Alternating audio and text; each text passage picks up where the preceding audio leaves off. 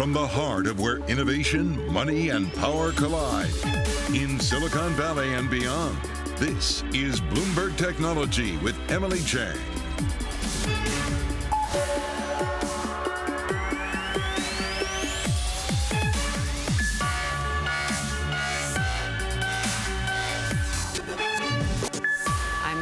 Hyde in New York, in for Emily Chang, and this is Bloomberg Technology. Coming up in the next hour, one week later, Twitter is no longer getting a new board member and Elon Musk. What might have changed the biggest shareholder of the company's mind? Plus, rising inflation with the war in Ukraine still raging on. We'll see how it's felt across the pond and how crypto could potentially help.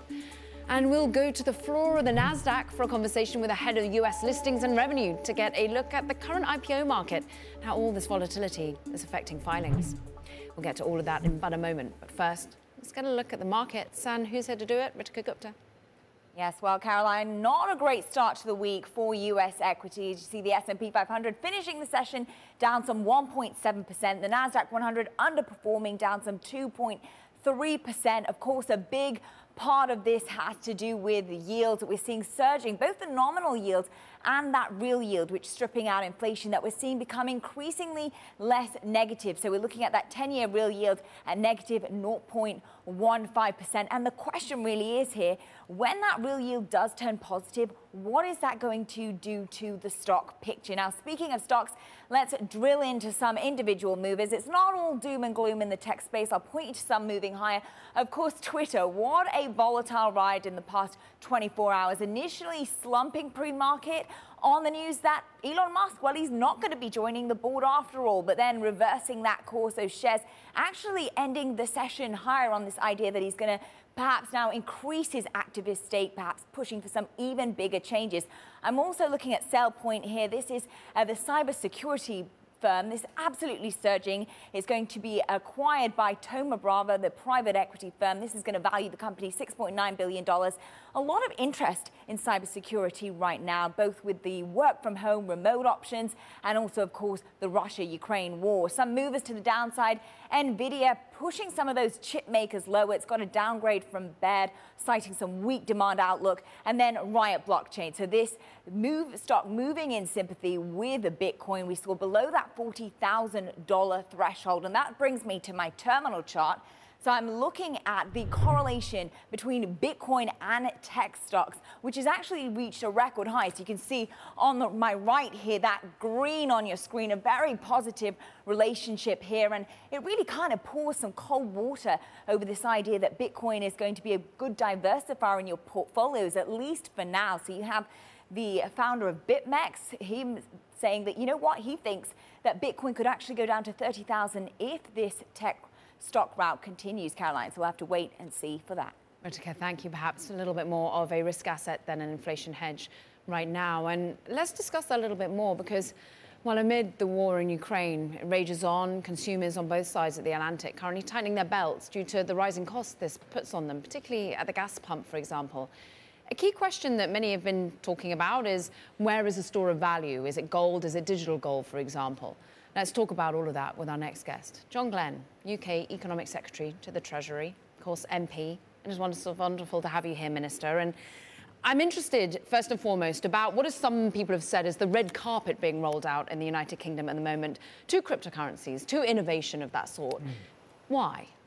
Well, I think we've got to accept that this is going to be a great opportunity. Um, we've got to uh, regulate to innovate those. So we've gripped it in the UK. I made a speech last Monday and I announced a number of interventions. We want to bring industry together with our regulator, with government, so we can work out the best steps to take this uh, interesting phenomena forward, because it has many applications, both for financial services and to the wider economy.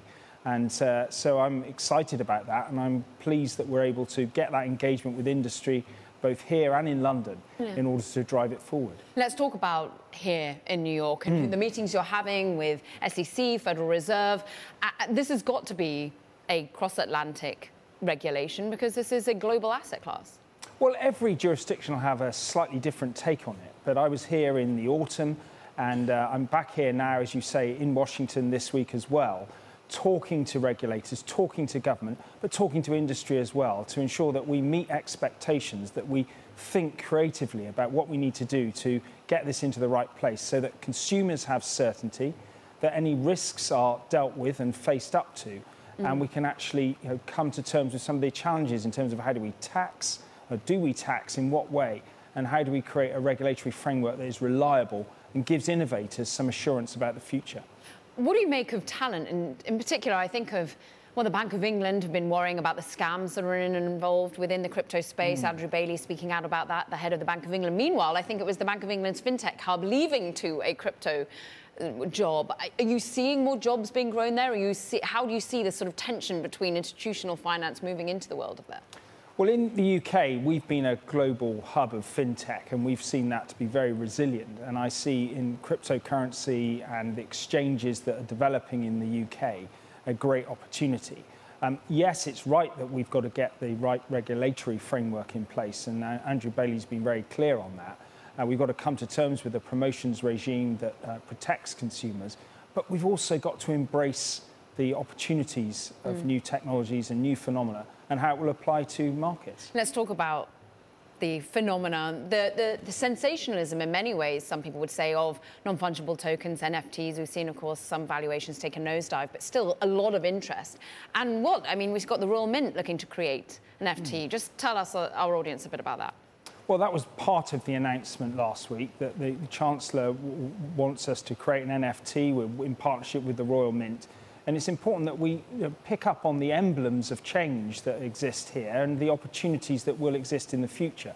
So we've asked the Royal Mint to develop that NFT, and we look forward to that happening by this summer.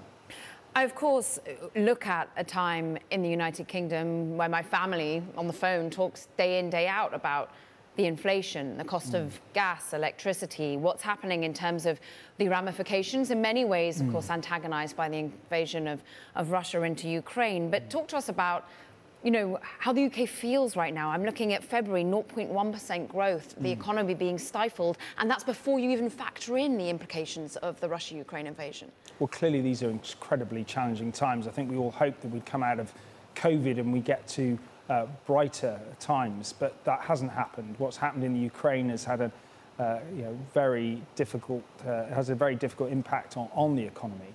And uh, we, are, we are seeing that. We also had global pressures in terms of uh, inflationary pressures, and that's playing out. It's playing out here in the US, it's playing out in the UK, and across the globe.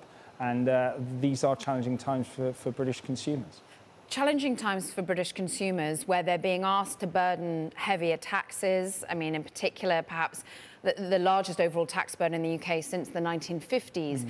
and a time where they look to their own Chancellor of the Exchequer and feel he, Rishi Sunak, is perhaps out of touch with some of the burdens they're having to share. Mm. You are, of course, within the team of Rishi Sunak, and I'm mm. wondering how how he is dealing with the pressure that is currently upon him, upon his family, when, of course, many are worrying that his own family members haven't been paying their own tax that they should have been doing. And, and, and we look in particular at his wife, who, of course, has, is a billionaire, super rich in her own right, but many feel didn't pay UK taxes on her overseas earnings. How is that being digested? Well, I think the Chancellor is an absolute professional in the way he's worked over these last two years. He was parachuted into this role at the start of a global pandemic. And he's uh, worked tirelessly to provide interventions to support the British economy. Uh, I recognise these are challenging times for him uh, and his family, but he will come through them. But his focus is on doing what it takes to get the British economy into the right place through these very, very difficult times. And he's made a number of interventions dealing with the thresholds of when you start to pay national insurance and tax, support for the least well off in society. Of course, there will be many who will say there's more to be done, and he will look to, to the future uh, fiscal events to address some of those concerns. How do you feel when, as a member of, you know, Conservative Party, looking mm. at really what ethically it's being judged at mm. by at the moment, when we think of the, the, the party gate the, the leader of your party went underwent. When we look at the Chancellor of Exchequer, who seemingly just doesn't seem to be in touch with reality, many people feel that, mm. and he's holding a green card at the same time as being Chancellor of the Exchequer, what sort of really tethering he has in the longer term to the country. And then you, of course, I mean, nothing to do with you, I realise, but certain, you know, today just the unseating of, of an MP and, and a crisis election because of, you know, previous misdemeanours when it comes to sexual abuse. I mean, mm. how does it make you feel when you're trying to stand up here in the US and defend your Conservative Party? Well, I've been in this post for nearly four and a half years. I'm the longest serving economic secretary we've had in the UK. It's a great privilege to do this job, and I, like the Chancellor, focus on the task in hand. I've done that through three Chancellors, and uh, I, I've always been impressed by the professionalism of the people I've worked under. And there's no difference with Rishi Sunak, who's a first rate boss, a first rate Chancellor. And I have absolute confidence in that he will come through these difficult moments and we will uh, you know, see what can be done in terms of future fiscal events at the budget. Well, come back, tell us the story unfolding in the UK and indeed how you continue to embrace some change and certainly in the world of technology. The UK Economic Secretary to the Treasury, that is John Glen. Meanwhile, coming up, it turns out that those Twitter board meetings won't be so lit after all. Now that Elon Musk won't be joining the board, we'll break down what happened in the last week and what happens well next. This bring back.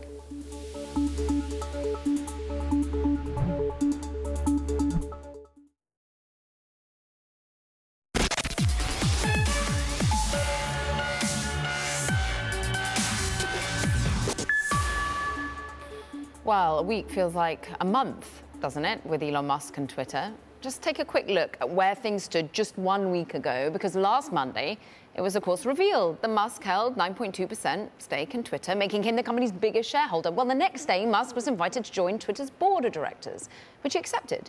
We then learned Musk was delayed in reporting his new stake in Twitter and concerns that the SEC might start looking around. Twitter employees also started voicing concerns about well, having Musk's involvement and the influence he might have on the company.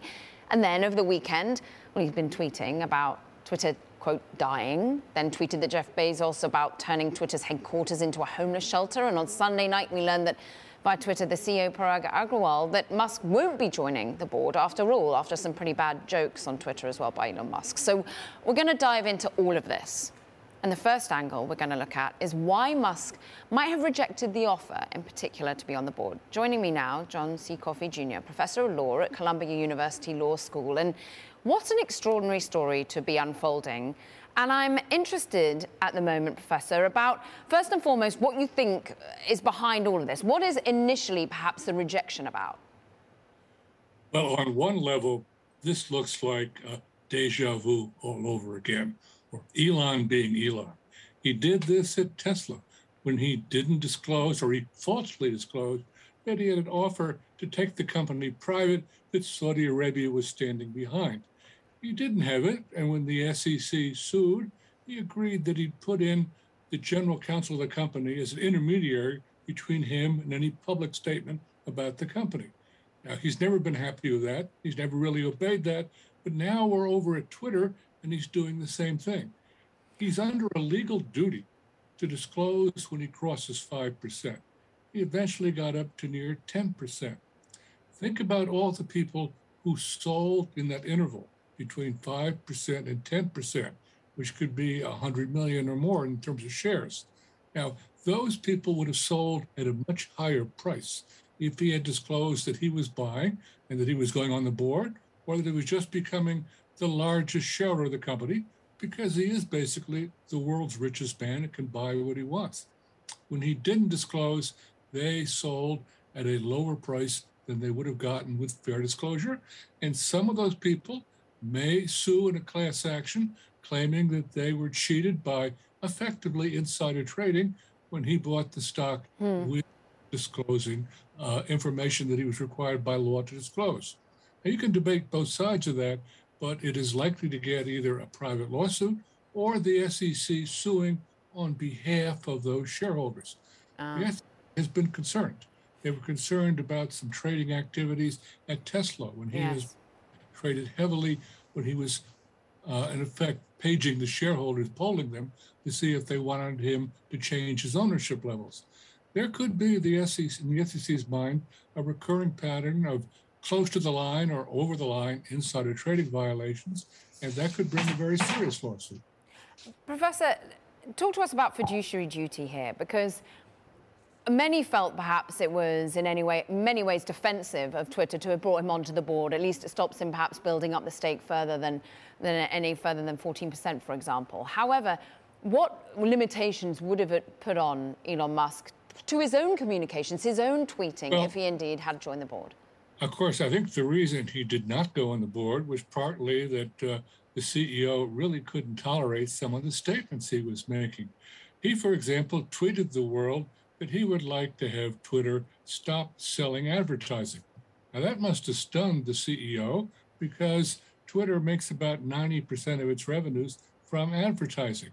If you're the CEO, you just can't have anyone, including this richer man, as a director, making statements without having them cleared by management, counsel, or anyone. Uh, so that was one of about a half mm. dozen. Mm. And I don't think the CEO can focus on long term planning when he's going to get a daily barrage of comments in all directions from Elon Musk. So, just to walk us through again the legal ramifications here, you're expecting SEC and indeed perhaps first, private first lawsuits all, currently. I mean, it's something that Elon Musk has dealt with before, different right? Things could happen. Different things could happen. There could be a class action by investors who sold during the period when he had not disclosed what he was supposed to disclose is greater than 5% ownership, which went up to 10%. The SEC could say also, uh, these statements really uh, do amount to a material omission. You didn't disclose that you owned over 5%, you breached your legal duty, and we say that also could amount to insider trading. Or they could just say you made false and reckless statements. and fines, Professor, would that be what comes attention. of it? I'm sorry. What? And would the ramifications be fines or something worse? Oh, if you are, uh, well, first of all, insider trading can be a criminal offense. The SEC can't charge a crime, but the Department of Justice conceivably could.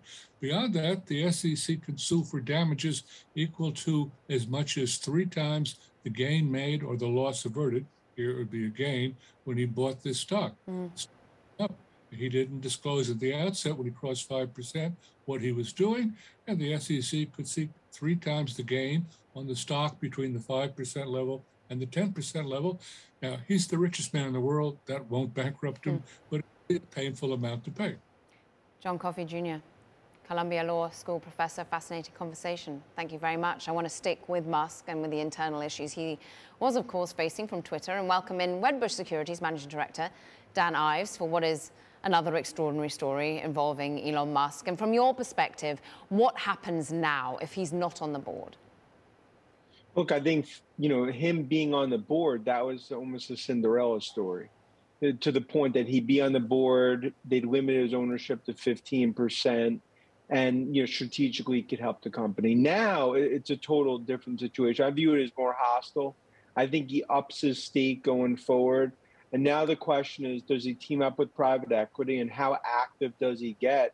I mean, for Twitter, I think this goes from a Cinderella story to, to potentially Game of Thrones with, uh, you know, Musk and Twitter and the board, mm. you know, hmm. clearly going to lock heads.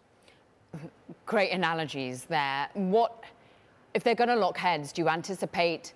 Well, first and foremost, is your number one perspective that we do see some sort of buyout? Does Twitter eventually get bored or go private? What do you expect? Look, I mean, before Musk is involved, I mean, Twitter, you know, as a stock's been a significant underperformer. Advertising has been extremely disappointing, which is why he's sort of the knight in shining armor, at least for investors in Twitter. You know, I think now the next step is going to be he's going to be a loud force. I do not expect that he's going to mm-hmm. go home, reduce his stake. And now there's going to be a bright spot on Twitter in terms of the strategy, the advertising. They obviously have a, a key quarter coming up and for Twitter, for you know, for the board, it's their worst nightmare mm. because Musk in the boardroom is contained. Musk outside the boardroom, now this becomes a soap opera. Get out the popcorn yeah. time. I mean, he's an activist investor with 8 million who follow him on Twitter, and I'm interested as to what, therefore, you think can be damage limitations here. What, what will be the product innovations that potentially start happening? Look, I think eventually this is going to sort of end with some sort of strategic initiatives. And now, whether that ends with an ultimate sale, if that ends with maybe sunsetting some products, focus on some of the subscriber and advertising side because that's that's the issue right now. I mean, they're losing Instagram, TikTok, and others in social media. Musk, that's not necessarily his expertise, but I mean, this is really going to over the coming months mm. and you know, I think year, you know, really going to be, you know, I think very tough situation for Twitter and its board if they somehow, you know, misexecute again over the coming quarters. Before you go, we've got time to just also think about the world of cybersecurity for a moment because I caught my attention was your note that you put out about SailPoint, of course, the, the, the deal being done there and the purchase. What do you make of the focus and, and where to be putting your money at the moment in terms of cybersecurity? I think it's a golden age for cybersecurity. It's a defensive area of tech. Look at SailPoint getting bought, and you know Mandiant got bought by Google. You know, I look at names like Tenable, Palo Alto, CyberArk, uh, Checkpoint, among others, and I think in, it really just shows the value of cybersecurity. Public investors will sell the stocks, the strategic and financials will buy them.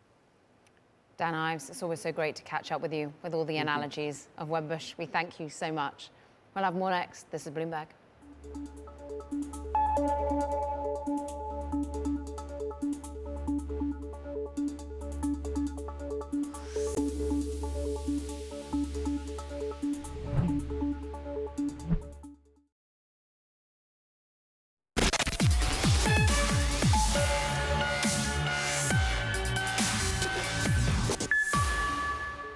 I'm Caroline Hyde in New York. This is Bloomberg Technology. Here are a few of the other stories that we've been following. In Canadian e-commerce software firm, that's Shopify, plans a 10 for 1 stock split.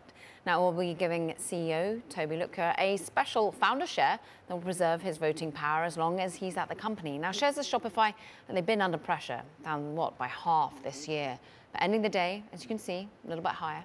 Sony and the owner of Lego Group. Now, those two companies have invested $2 billion in Epic Games, the maker of Fortnite. The investment values Epic at 31.5 billion. The video game maker is one of the five most valuable startups in the US. It's currently waging, of course, though, a costly legal battle with Apple and Alphabet over fees charged by app stores.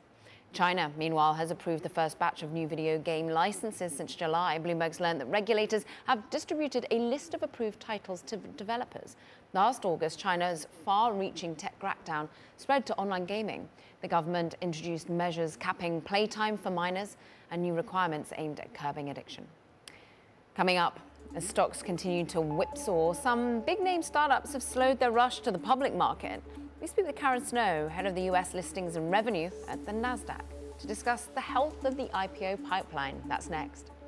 Meanwhile, we're also going to be discussing Amazon's drones, billions of dollars, and a decade later, How's the retail giant's delivery by drone program actually faring? Spoiler alert, not great. More on that after the break. Meanwhile, let's check in what happened in terms of tech stocks today because Amazon was one of the leading decliners on the downside in terms of points affected on the S&P and indeed on the Nasdaq. The Nasdaq currently saw off by once again more than 2 percentage points. So really valuations under pressure as we see bond yields, borrowing costs continuing to rise the questioning of valuations in that particular space. Heady. From New York, this is Bloomberg.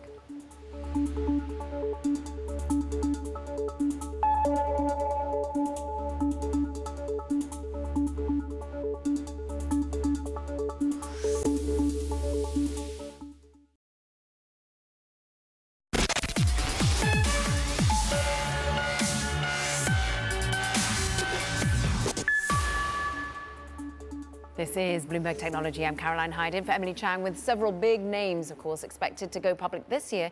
Some are kind of decelerating their efforts with a volatile market upon our hands. Joining us now to discuss all of this in the pipeline, how solid it is, Karen Snow, Senior Vice President and Head of US Listings and Revenue for the NASDAQ. It's fantastic to have some time with you, Karen. And Talk to us about the solidity of the pipeline. How are we seeing companies? Are they just hunkering down, weathering until we do see an ease up in volatility, or is it something different? Yeah, I think uh, companies are really uh, preparing uh, to go public. Uh, I think this year is going to be a situation where you see windows of opportunity, uh, and they want to be able to hit the market uh, when that window opens. we are starting to see signs of life what I would say is that um, we're very focused on the VIX, which is the volatility index. Mm. Uh, and when that um, is between or really below 25, uh, which is really where we like to see it, 95% uh, of companies go public uh, when it's below that level. So uh, we're very focused on that as a lead indicator, as well as the convertible market, which has started to open up. Uh, the VIX has stayed below 25 for the past uh, 18 sessions, which mm. I think is a good sign.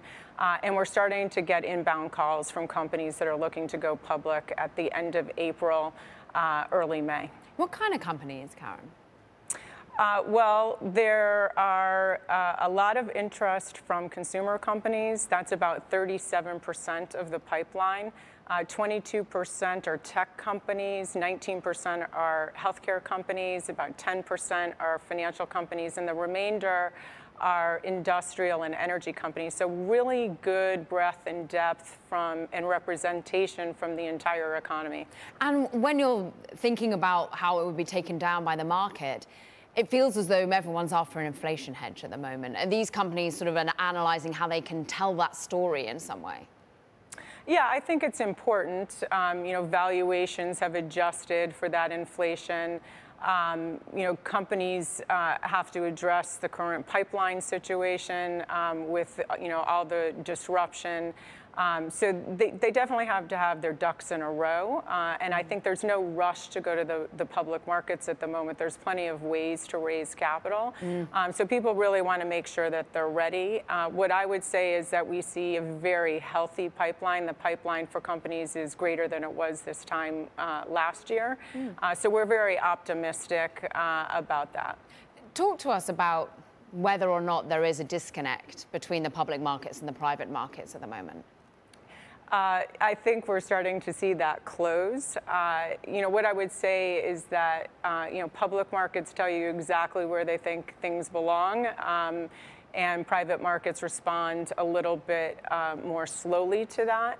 Uh, I don't think that's a bad thing, but that is, you know, one of the key differences between the public and, and the private markets. I think companies that are looking to go public understand that.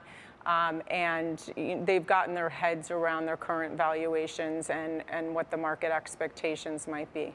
We've had, of course, a fascinating story in whichever way you want to slice it with what's happening between Elon Musk and indeed Twitter. And what many have looked at is perhaps a, lack of a controlling stake by a founder, whereas we look at a Shopify, for example, today that's doing a stock split and, and making sure that the founder continues to maintain some sort of level of control. When companies are coming to the market at the moment, how are they looking at those sorts of narratives and the way in which companies are structured? Yeah, well, what I would say is that ESG has become much more topical uh, for private companies coming to the market. We're spending a lot more time uh, with companies on the private side as they're preparing. Governance has always been um, very topical, mm. um, and um, you know it's really up to the company how they want to structure their business. Um, you know, investors, I think uh, will assign a discount or a premium based on uh, what they feel is the right structure. You, of course, are an expert on the E and the S as well as the G. And I'm interested in the social path at the moment. That now is a time more than any that we're thinking about humanity, really, when we're looking at Russia, Ukraine, when we're thinking about all the stakeholders, the way in which employees want to see their companies stand for something, when they see the, the customers want to see their companies stand for things. How are you seeing that being sort of exercised by businesses that are looking to list as well? Yeah, well, there's a lot more conversation around um, stakeholder capitalism because of that. It's the entire ecosystem um, that is focused on it. And I think companies are recognizing that their customers, that their employees, uh, that their investors uh, are all focused on these issues and want to make sure that um, wherever they work, wherever they shop, um, that those brands uh, and companies are doing uh, the right thing, whatever that may be.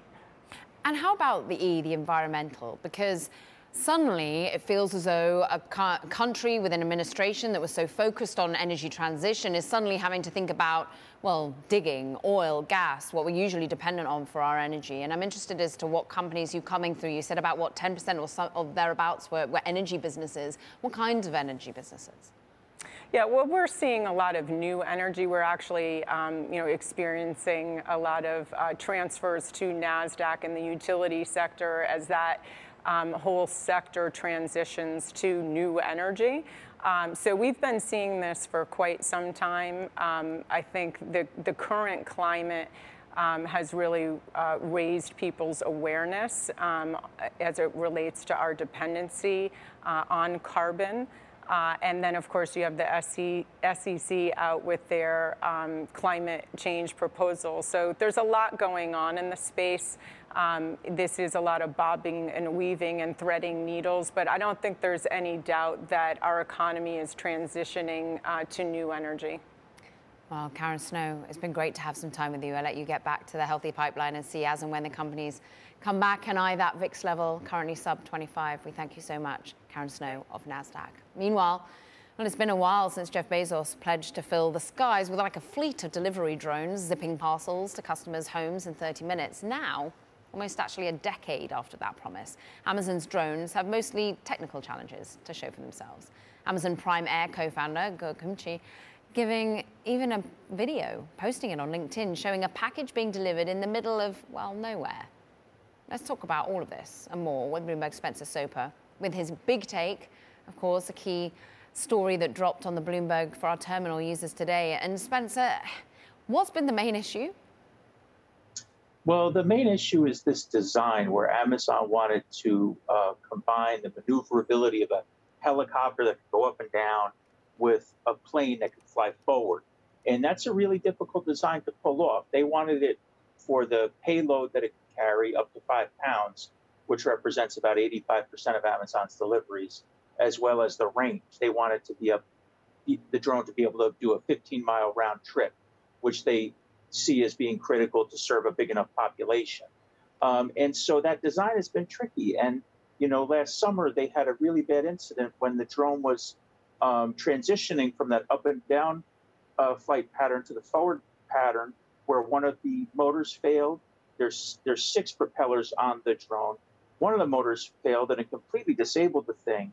All of these safety mechanisms that were supposed to kick in failed as well, and you ended up with a an 85 pound drone dropping from 160 feet in the oh. sky to the ground, and it's this hot lithium battery on board that powers it, creating a brush fire that spread 25 acres.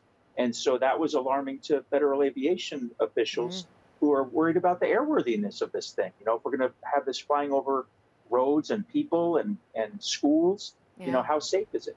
And yet, despite all those headwinds, despite the issues, the, the, the, engineering issues, the safety issues, this seems to be an area they're still committed to. Is, is it because of the supply chain headaches, the costs? What is it that makes it still so attractive?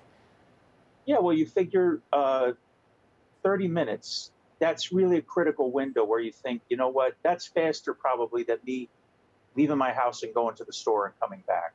Whereas a lot of their other options, like two hour delivery or same day delivery, a lot of times you're still just quick to run out to the store and back. So that's really that trying to match that instant gratification um, is where drones fit in, as well as some of the things you talk about, like cost and you know dispatching drivers. Is that uh, you know robotic drones are the ultimate solution to that to that quick delivery challenge.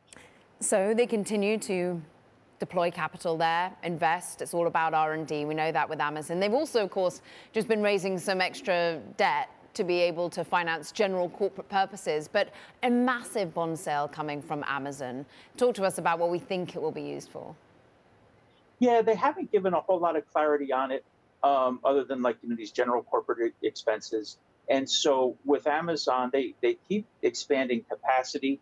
They keep expanding, um, uh, you know, trying to get closer to customers. Mm. Uh, and so we're going to see see more of that. You know, the the the creep of the Amazon warehouse is going to get closer and closer to you, and the facilities get more and more specialized to uh, to be more efficient.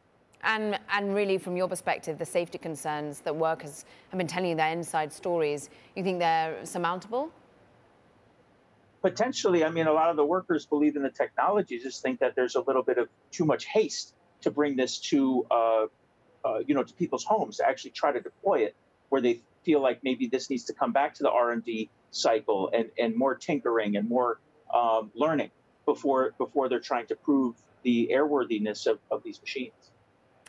Spencer Soper, great reporting and it's amazing big take. I urge everyone to go and see it online and on the Bloomberg terminal. Thank you so much and keeping us up to speed with everything that's going on with Amazon drones. Meanwhile, well, let's talk about other innovations. Crypto, Bitcoin, well, fading a little bit in terms of its prices. I mean, dropping to a three week low, but altcoins actually leading the crypto slide at the moment. We'll discuss perhaps why we're coming off some of the recent highs.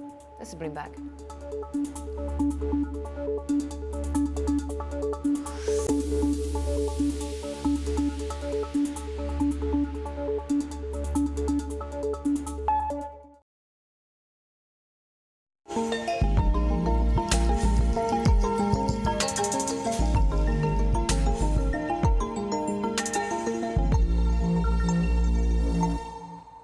Time now for our crypto report with our crypto contributor. That is, of course, Sonali Basak. And Bitcoin, what, declining again in the last 24 hours under pressure. But it's not actually the underperformer, right? Yeah, uh, very interesting here. We have altcoins that have really dropped a lot more. Now looking at a seven-day decline of more than 20% for for uh, for, uh, for stablecoins and altcoins such as Cardano, Terra Luna, as we know that these companies are already kind of buying each other's reserves. When you look at Terra Luna, for example, buying not just Bitcoin, but also Avalanche, which is down more than 20% on the seven day period here, Caroline. So you're looking at correlations. While some are dropping more than others, it's important to recognize now how much this entire community is related to each other. So if you're buying Bitcoin, what happens to the Terra price? If you're buying Avalanche, what happens to the Terra price?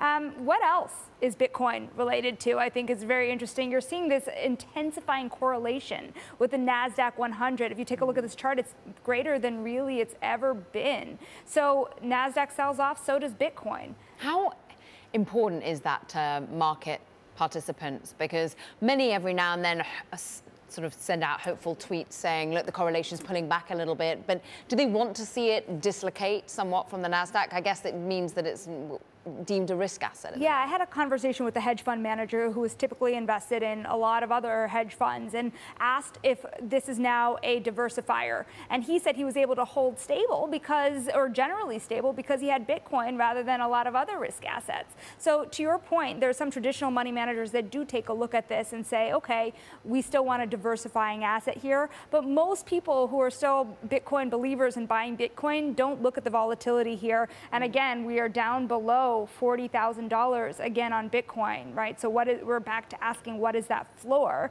They're still looking to what that 300,000 or 500,000 per Bitcoin price target looks like over the next five years. The question is if this year is a dud, then how quickly do we get to 500,000? And indeed what it means for the nascent interest coming from institutional clients, right? Yeah, exactly. Because it, what is it correlated to? They are still going to have that question. We are getting more answers answers, and there are definitely quants out there that are doing the math on this, because even beyond NASDAQ, the, you and I had spoken to somebody a little earlier, making that correlation with the dollar. If the dollar weakens, that gives you a case for Bitcoin as an alternative currency, doesn't it? Or, or if inflation rises, that's another correlation that used to be there now that is breaking down more dramatically. So again, early days of an asset class, a fun Wall Street strategist thing to do to figure out what it is really related to. And geographical demand, do we have any breakdown on that of late?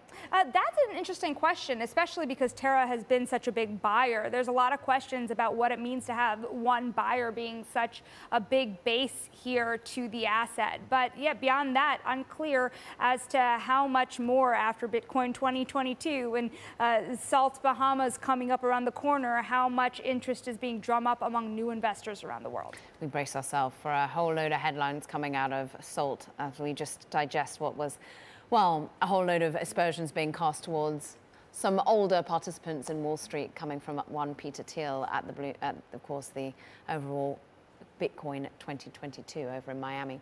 Bloomberg's Sonali Basak with your breakdown and your correlations. We thank her.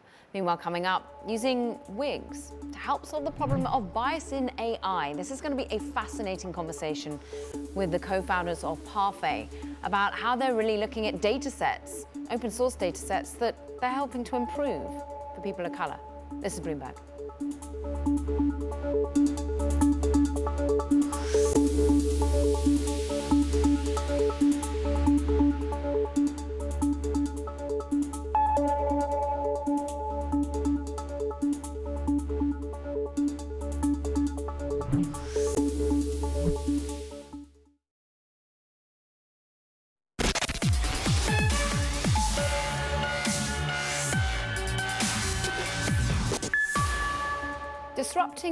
AI, or indeed its datasets, It's the ultimate goal of Parfait. It's a company founded by two sisters and some other co-founders, and they're doing it by getting into the rapidly growing wig market.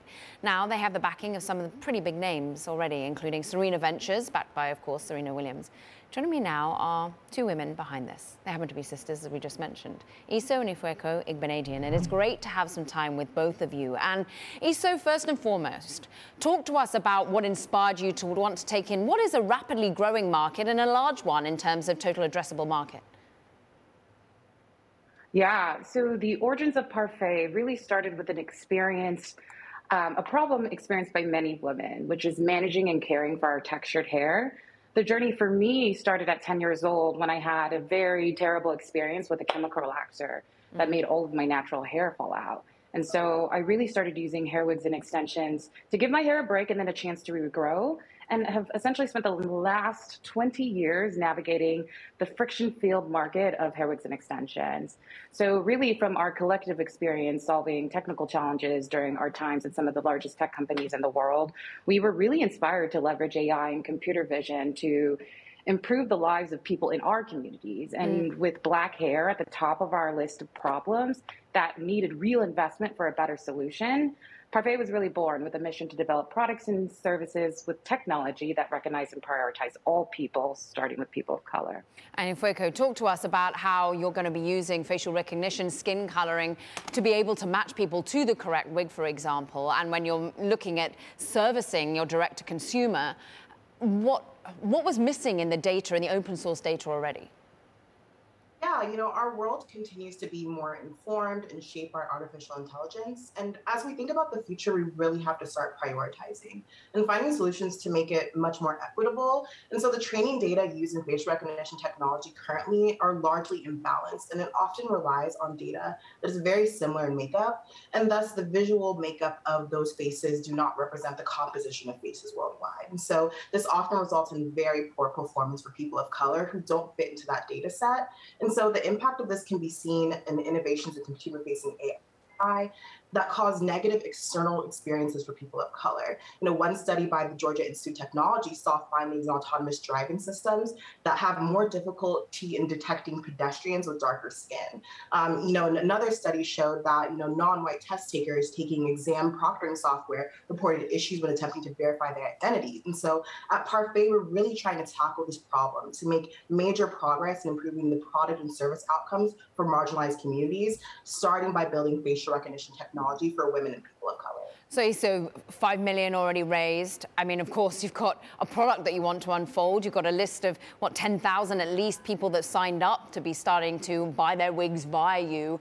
And but you're looking at, of course, improving manufacturing when it comes to wigs, but also, as you say, building up the data set, making AI more fit for purpose, less bias. Start to tell us how you go about doing that from the ground up. Yeah, you know, yeah, so from the manufacturing. Apologies, I, I said ESO too early. ESO, this one was aimed at you.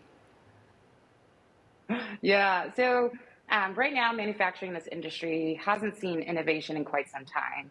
Your, the raw hair and lace products that are used to construct these wigs really require significant time and manual intervention, which is a large reason for the exorbitant price tag. Mm. And so, really, our goal is to fundamentally change the way that these products are produced from the source, making it faster and cheaper to produce customized wigs at scale.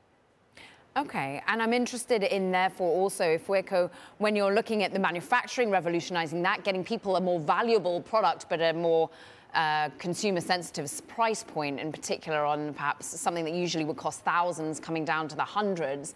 Ifueko, I'm interested in what also you need to do in terms of bringing le less bias within the data that you're using. How are you going out and ensuring that you're making it better and a more efficient AI?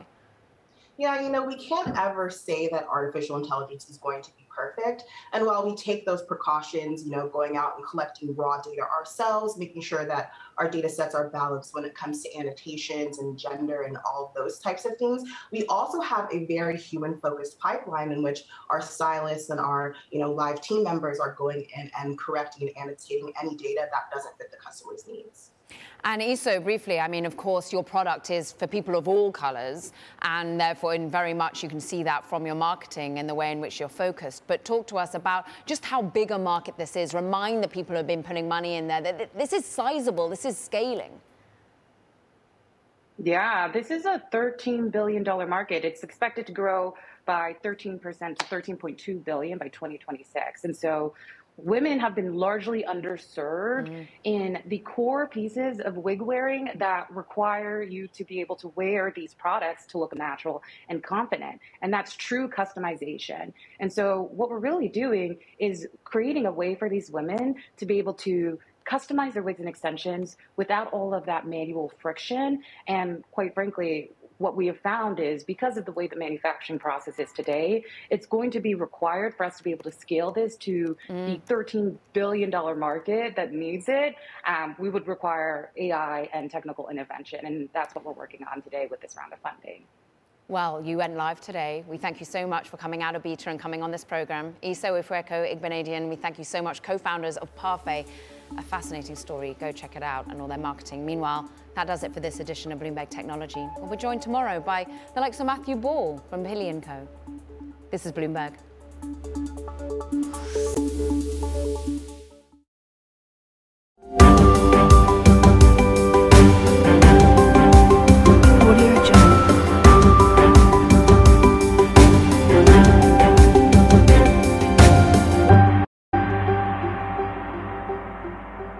Audio Jungle.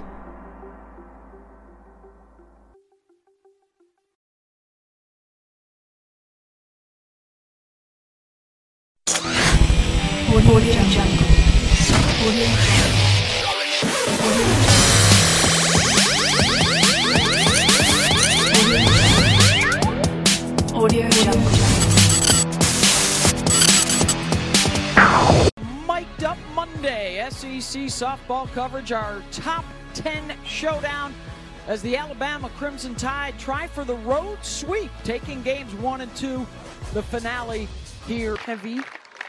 Florida, a lot of lefties in their lineup, and the Hightower strikeout to start things off, one down. Well, that's the pitcher of the year. Threw a no-hitter last year in the NCAA tournament here. Echols with the glove, two down. Nice job by. He's hit 283 off a Hightower. Gets ahead in the count again, one and two. And that time Shipman waits a little longer on it, drives it fair down the line. Allie Shipman cruising into second and will dive in with the double with two outs. Well, that's an off-speed pitch that is just not slow enough for Hightower. It's going to hang through the zone a little bit too much. It's elevated, and because of that slow speed, elevated high, Shipman is just going to be able to barrel that up and drive it down the line. Great hustle by Allie Shipman. Righty pull to that left side of the field. And so this is just all about playing the odds and the percentages. Dowling, straightaway center, back to the wall, and Bailey Dowling. Her last swing last night was a home run. Her first hit tonight, a home run. And the Tide jump on top. More runs with two outs. Alabama has. Oh, this is great adjustments by the righties. Look how far off the plate she is, and this pitch is right over the inside corner. And because Dowling is off the plate, it makes it look like it's right down the middle. She bashes that ball, gets over that center field fence. 200. Here's Kaylee Tow. Rifles it right back up the middle. And that's just the sixth home run that Hightower has given up. She typically keeps the ball in. First hit of the series. That was Haley Pittman, by the way, out warming up for the Gators. Johnson. Shallow left and coming on is Katie Kistler. She's got it. One left on, but a couple across. Bailey Dowling going yard. Bailey Dowling getting all into a ball, driving down the yard. Alabama up 2 0 to start out the night. Called strike three. Right at. Thank you very much in the truck, everybody. Well done. Well done. Called strike three. So to short. Dowling is there. And a one, two, three inning to weekend. She's seen her batting average go up 50 points in the last 48 hours. And she draws the leadoff walk here. She's just done a good job of really identifying pitches. From 8th to 11th. As Bloodworth lines one through the left side. And as you know, in women's softball, the top 16 seeds get to host a regional. The top eight get to.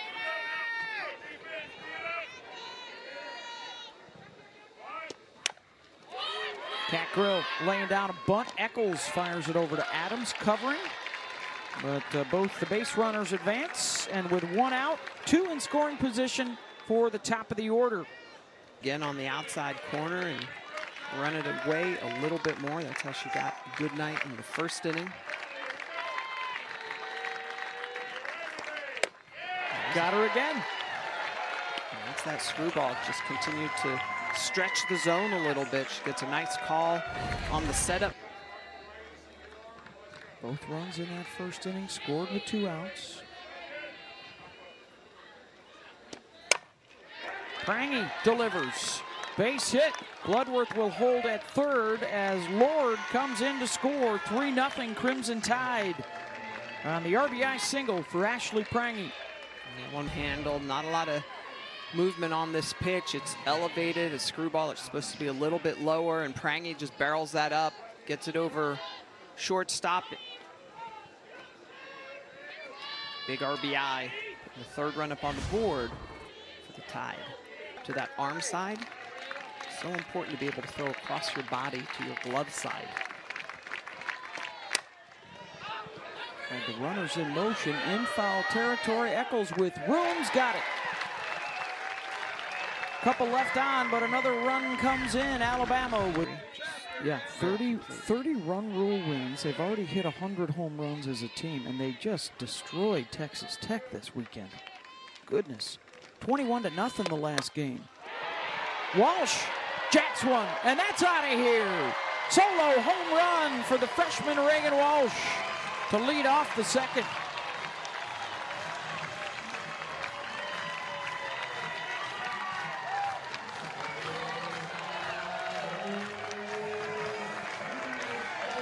Big smile for the freshman.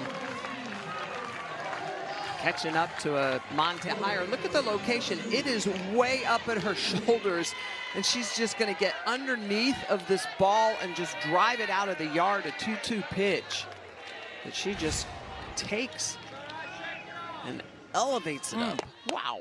She hammered that one. Dowling it short. In time to retire Cheyenne Lindsay, one out. Those adjustments. Fouts quick out of the circle. Two down.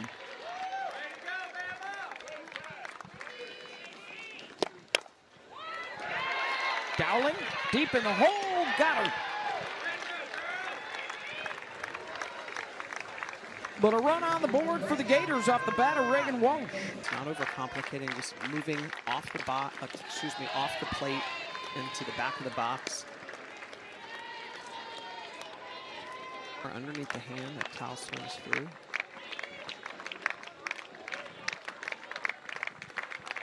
Two-two pitch. Tow. Wallace back on the grass. One down. Still looking for her first hit of the series.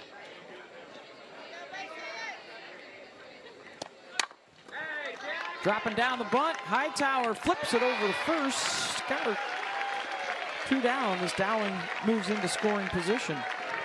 Oh, me? yes, you. Yes. Had yourself a day. Echols calling for it in foul territory. And a runner stranded 3-1. Bama on top to the bottom. Longley going oppo and coming on to make the scoop catch is Kat Grill. Kat Grill, you could see in her head, Montana Fouts at 70 plus miles an hour. Rapid growth in a short period of time. And Fouts gets the freshman two down.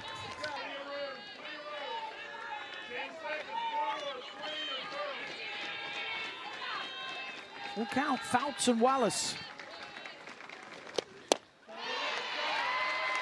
And Wallace draws the walk. Two out base runner here for the Gators. That will bring the tying run to the plate. Single season record in the next uh, few games. Adams, backhanded Prange a long way to go, and Adams will beat it out. And a pair of base runners.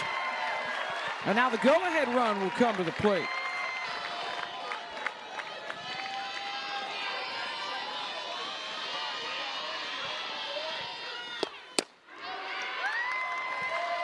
Ball four, and the bases are loaded. Second walk of the inning. With no plays to her advantage on the speed that Fouts throws. Two for five on the year with the bases loaded for Reagan Walsh. First pitch swinging right back up the middle. One run is in. Here comes the throw to the plate, not in time to get Hannah Adams. And Reagan Walsh has all three runs batted in. The Gators tie it up.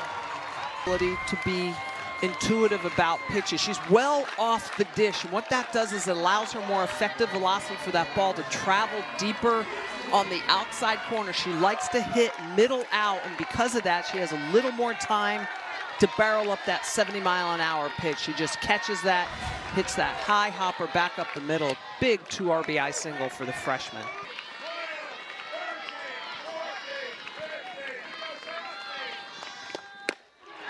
Struck her out. Couple left on, but a couple in.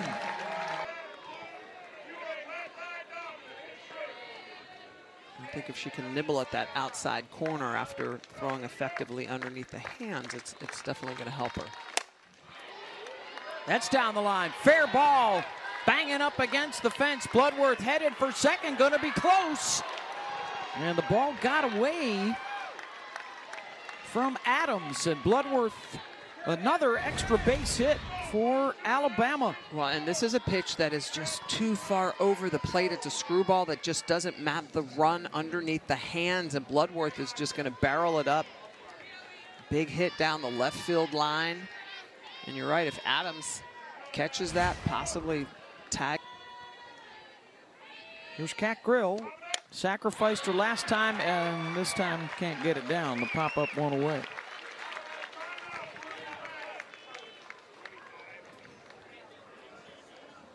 Yeah. Radio balls, you Yeah. can hear it. You can hear it, but you can't see it. Fly ball out to left where Kendra Falby is under it. She and Kistler switched spots out in Monday, Smitty, May 15th.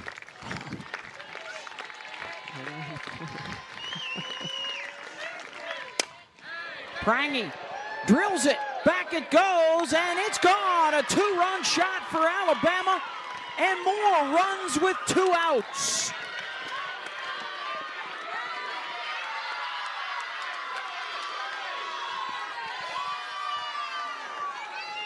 Ashley Prangy got all into that ball, very patient, picking up. See the way that this ball approaches. It's a rise ball, it's right down the middle, but she lets it travel deep, and that's why she hits it to that center right side. And wow, Falby goes hard into the top of the wall. Big two run shot for Ashley Prange. Almost the two-run home run for Bailey Dowling tonight. Shipman between the wickets. Adams not in time as she was playing the shift directly behind second base.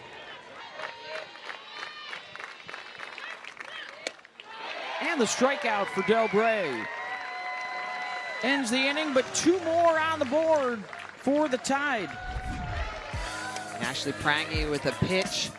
She delivers a big two-run shot, puts the Tide back on top by two. For Tana, as her teammates call her, is to, you know, because she doesn't mix speeds, she needs to spin the ball. Shipman, that's a fair ball. And the leadoff on board, Sam Rowe with the infield hit. Coach Stephanie Van Brakel, former All-American. Popped up, Shipman will have another shot at this one and makes the play. One down. For Arkansas. And that hits Longley. Two on with one out. And the tying run is aboard. 3-1 count.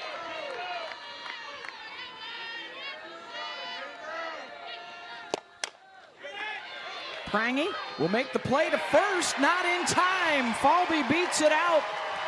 And they're loaded for Skylar Wallace. You can see the smile by Falby, and that's all she needed. She is so fast. She just needed to make something happen with all that speed. And the second that ball went above shoulder height, you knew she was going to beat this out. Lots of speed down the line for Kendra Falby. Hard load, punch back up the middle. Middle infielders are pulled up.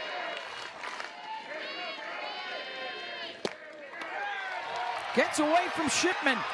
Racing home is Rowe. And it's a one-run game. Well, the home run off of the changeup does just this. The changeup is called and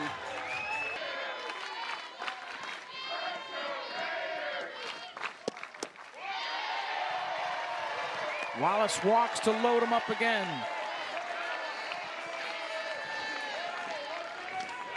And they'll pass the bat here to Hannah. Hit through the left side. Longley is in. They're waving Falby home. And now she stops and goes back to the bag. And they've got Wallace hung up. And now the throw to the plate. And the tag is applied to Falby. And the ball comes out. And she is safe at home. They had her hung up in the rundown, and Shipman couldn't hold on to the ball, and Florida has its first lead of the series. By Hannah Adams, bases loaded, full count, knows she's going to get a good pitch, punches it through the 5-6 hole. Nice throw home by Johnson, and then Shipman is going to catch Wallace hung up between second and third. The throw home, she's going to be out. Falby coming home. The throw is high. She puts the tag in. And then it looks like just comes out of the glove. Falby hits Shipman's glove as she starts to stand up. Working.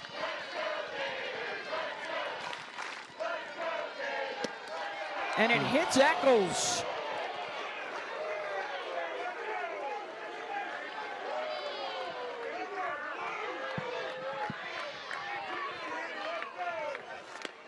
A walk, a single, a walk, a single, and a hit batter have loaded up the bases here with the top of the order.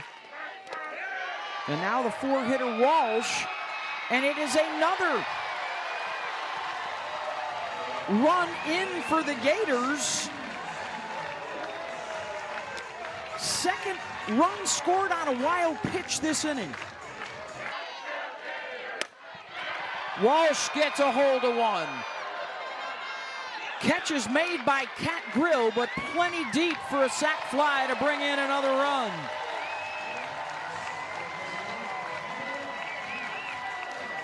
Four RBI on the night for Reagan Walsh. We talked about execution at the top of this game, that Gators really unable to do so the first two games. They've been stellar here in game three. And a third run in on a wild pitch.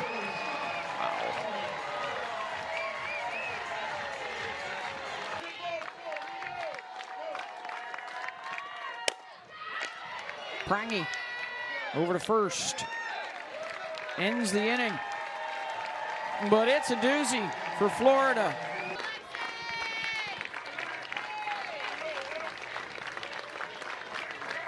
One two pitch.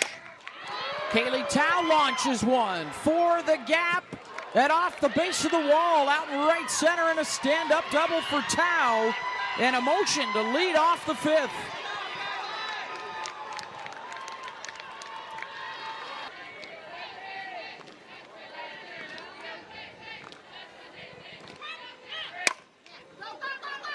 Adams will make the play to first. One out, Tow to third.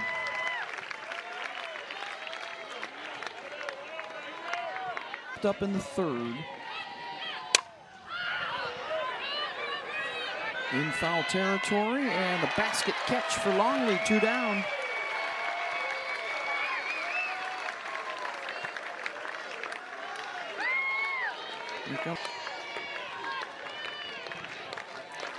Ninth pitch of this at bat.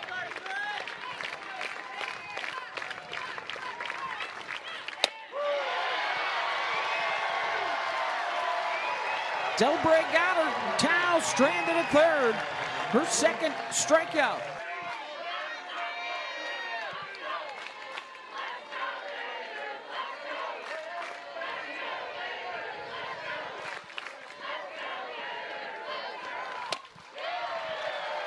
Rowe draws the walk. Gets on base to lead off for the second inning in a row. Start to unravel an inning. Prange, good cover. Sacrifice for Kistler gets Rowe over to second. Longley. Tow's got it. Two down. First time she's seen Torrence.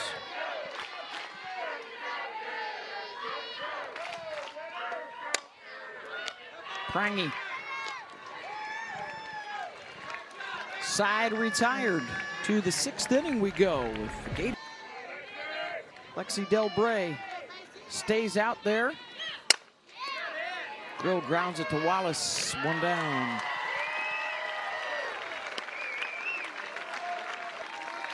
It's a different look, even if it's a, a pause.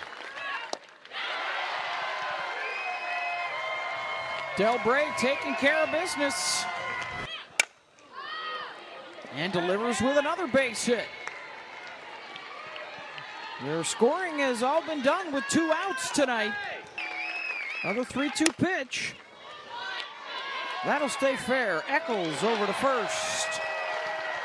Side retired. To the bottom of the sixth, we go in Gainesville.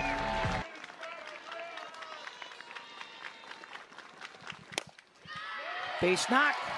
Going to be extras with that speed. Wallace to second.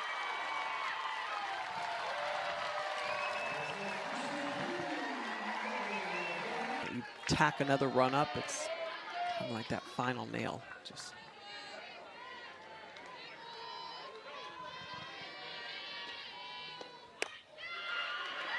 Adams spunts and she'll get on.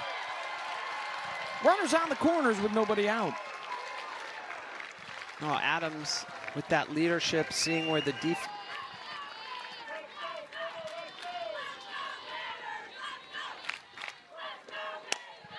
Echols goes the opposite way, and that will fall in for a base hit.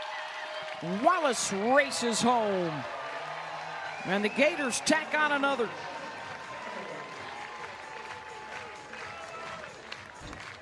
refusing to let that ball get past them. So this one up in the zone and a little bit of a jam job, but just going to float it down and top in front of Jenna Johnson.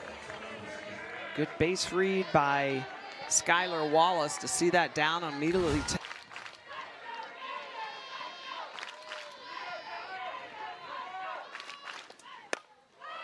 Walsh got under it. Bloodworth. One down.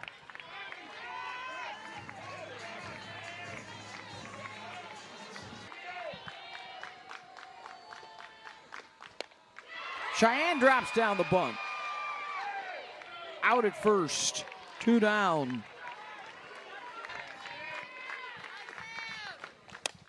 Rowe. And that'll score a pair.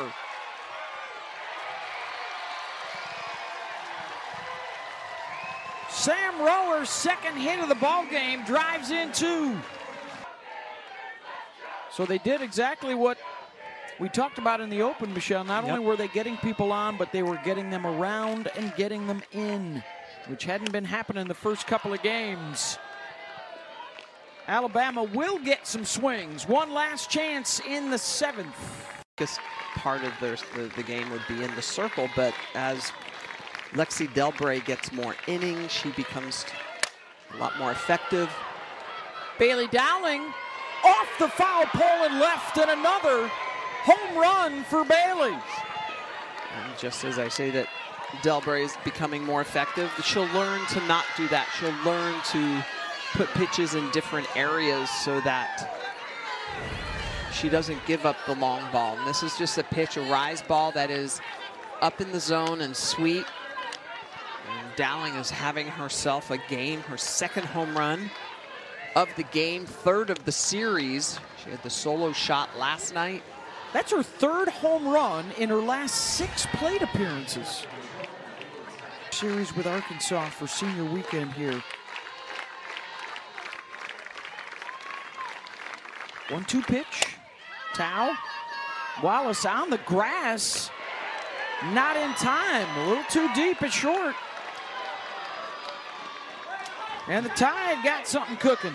Kaylee Tow from the left side can get down runners, getting on base. Echols to Adams, over to first. Double play, Florida Gators.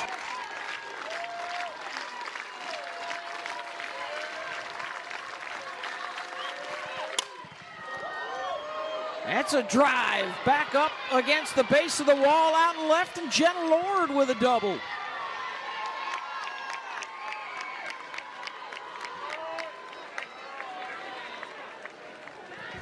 Jenna Lord gets all into this ball. Pitch on the inside corner. It's a rise ball that's just not high enough, and Lord has just shown that she can hit in clutch situations. And the freshman has just been outstanding in this series, earning that DP spot. Seventh extra base.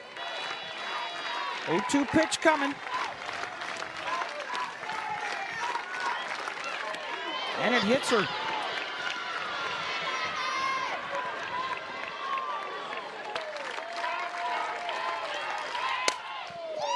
And a base hit for Kat Grill.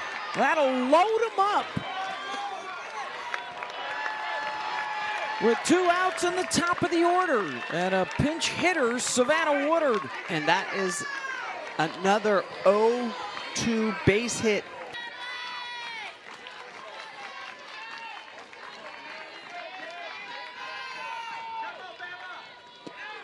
Prange out to center, and that'll do it.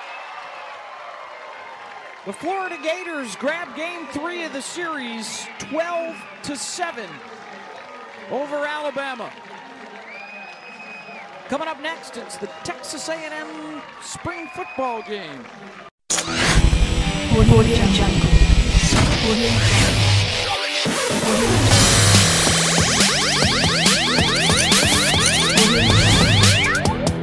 Audio Jungle.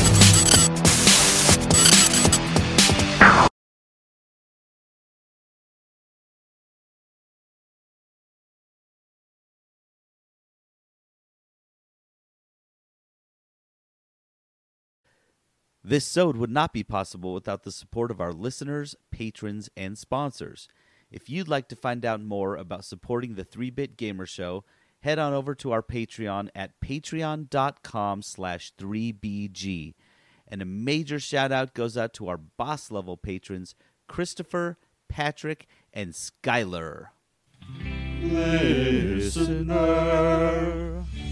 listener, listener questions. Leaning on you to plan another lazy show. Yeah, listener questions. Answers are the only way. Yeah, listeners, this game's not new. Cause now you have the answer to listener questions. How to change this line to keep our sponsors listener questions. What you gonna do when we answer you now? It's the soul that we all share. It's the hope for tomorrow. Questions! You just logged into the 3 Bit Gamer Show.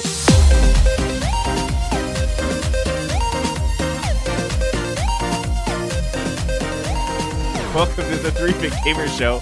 I'm JD. This is Peterson. And it's another listener questions, episode. yes. Dude, that was great. Live from the 3 Bit Gamer Show. The news.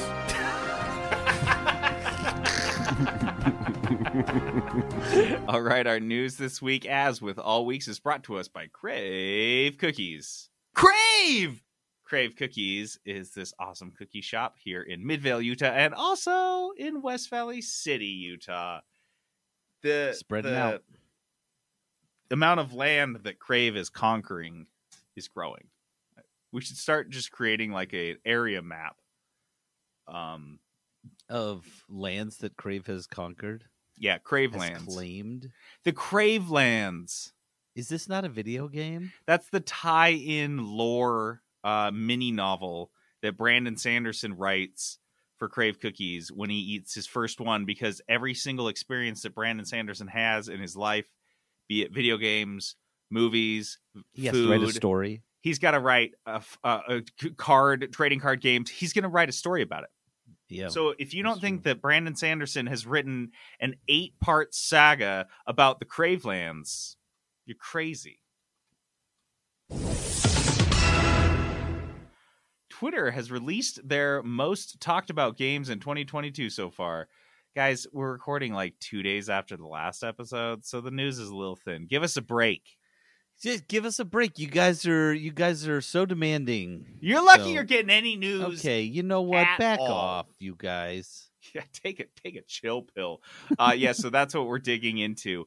Bottom of the barrel. This is what Twitter thinks people are talking about in gaming for quarter one of this year. Well, this is funny though because I thought Elden Ring would be near the top. I oh no, no, because uh, Wordle number would be the one top, but- is Genshin Impact. Why? Number two, unsurprisingly, is Wordle. Yeah. Number three is some game called Ensemble Stars. Then Apex Legends. Uh, Final Fantasy is fifth. PJ Sekai is sixth. I don't know what that is. And then Elden Ring is seventh. But Peterson, one thing they did point out is that Elden Ring has only been out for a couple, a little That's bit. true. And so the fact that they are on this list at all, because what didn't Elden Ring come out like just a couple weeks ago? And they're number seven for the entire first three months of 2022.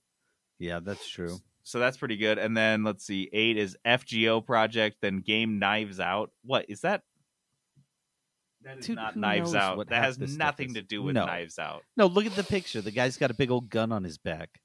Yeah, do that's not just like the detective. Yeah. Uh, in, in Knives The- Out, he had a T-shirt and a helmet. A Part mech two helmet. of Knives Out, things get really out of control. and Knives Out 2, gigantic gun Halo. Uh, and number ten is Minecraft. Where Min- did that come Minecraft from? just lives in per, in perpet perpetuity Every top in just 10. the general gaming top ten. Yeah, like, sales. You always look at sales. Minecraft. It's always you looked there. at highest streaming. It's fucking Minecraft. It's always top ten. No matter what the top ten is, Minecraft is like hello. Hey, and this is perfect. It's little creeper in the in the picture, so that it's just like spot on. A WWE announcer casually quoted The Legend of Zelda Ocarina of Time during Monday Night Raw. Before we go on, Peterson, just spin this clip. I'll, I'll play it. Yeah, here we go. WWE E ring. The flow of time is always cruel. And a thing that doesn't change with time is just a memory of younger days. If that Dude. quote sounds a don't e- little out of place uh, right at the kickoff of the title fight from from Mon- Monday Night Raw, uh, it's because it is. It's because it's a very very obscure quote from the Ocarina of Time. From the when did Ocarina of Time 1996 or 7 Oh on the Nintendo 64 and this guy has his it, it- the neurons in his brain of the billions of trillions of connections that are made and saved and stored, this one was locked. Is locked in like for a- three decades. What's the context behind this? Like, how did this get into his brain to begin with? Dude, okay, so I guess no, it makes sense contextually. It's just insane that this guy is enough of a Zelda fan. This is like beyond normal fandom of anything. This uh, the fight was Cody versus Rollins, and one of these uh, wrestlers had just come back from like a six year hiatus. And so it was a time related quote. So he looks at Ocarina of Time, which has a lot of these discussions. If you guys don't know, uh, in the story, it takes place uh, between uh, a, a child version of Link, the main character, and an adult version of Link. You travel back and forth between time, I think, playing a magical ocarina, and it helps you tra- travel back and forth in time. And so there's a lot of discussion of, of, of time and the passage of time and what happens. And so he's dropping this quote at WWE Monday Night Raw. What? Dude, And then the fact that someone just picked it up and someone was like, hey, wait, I know what that's from. Wait, that's that was what I was going to bring up. dude, How- this is like some discussion that Link is having with uh one of these characters in the forest, and I don't think it's like anything. Um, it's not like during a a, a, super seminal part of the of the game. I think he's just talking to somebody. Weird quote. I love that. Uh, I I have nothing more to say about that. World of Tanks developer Wargaming is leaving Belarus and Russia. this is like their home turf. This is all their turf. This is all of their turf. If you look at their revenue numbers, if you look at the where people are playing on Steam and stuff, everyone that plays this game, and the vast majority are in Russia and Belarus. Um, and they were headquartered in Minsk, which is in Belarus. Didn't you go somewhere in that region f- Uh, for reporting with them? I don't want to talk about it. I don't want. I don't want you to mock me. But yes, Where did you I go? Did go to Minsk. Um, You did? like, yeah, to like visit their headquarters, and then we went to this weird war museum. Um, there was just a bunch of decommissioned uh, MiGs and Russian tanks and like Mhm. World War II era tanks and stuff. And it was very, it was very weird. They took us on a tour. Sounds like, very Eastern European. dude get this is the most eastern european they take us on this tour of minsk and one of the stops was to see the apartment that uh, lee harvey oswald apparently lived in and wrote in That's um, when he part was being radicalized before he went and shot jfk or whatever the fuck and they were like really proud of it they're like look that's where the guy that's where Like, the guy guys, you don't even know. You will be. Was guy, we don't want to spoil it for you, but when this guy we was get an there, ace shot like you seriously will feel you will Bam. feel different when you walk into that room. I promise you. And then I I'll was tell like, you, this is a tour stop. I was like, why are we stopping to see this random Soviet bloc era apartment? That's why. Dude, that's so, why. Did anyone uh, live there, or was it purely like uh I would hate to be the person that lives there, and there's always like confused tourists gawking uh, at them. I, I imagine it's like mostly like Chinese tourists. one or two of them snap a picture because they feel like they have to? Like, I guess we're here. I don't know. This is weird. Let's just take a picture and go. Yeah, yeah, I guess. So, uh, yeah, Belarus is is lovely country. Um, but this is them pulling out over the war in the the war in Ukraine. It's so crazy. This is going. This is effective March thirty first, so it's already effective. Like it was like immediately. Um, the company will not profit from this process, and they say in the statement, much to the contrary, we expect suffer, to suffer substantial losses as a direct result of this decision. Wow. Um, yeah, so they're closing their studio in Minsk, and they're trying to provide as much severance and support for these employees that are going to be affected by this, obviously. Um, but they're still confident in the future of their business and committed to de- de- delivering quality games that they're going to keep trying to do what they can. Um, it's really, I don't know. It's really Yeah. interesting. Interesting. Yep, they pulled out.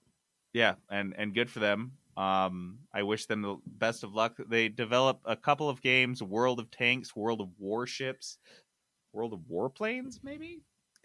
Here's the thing. These I've played uh two of those, World Mm-hmm. Tanks and Warships. They're both fun for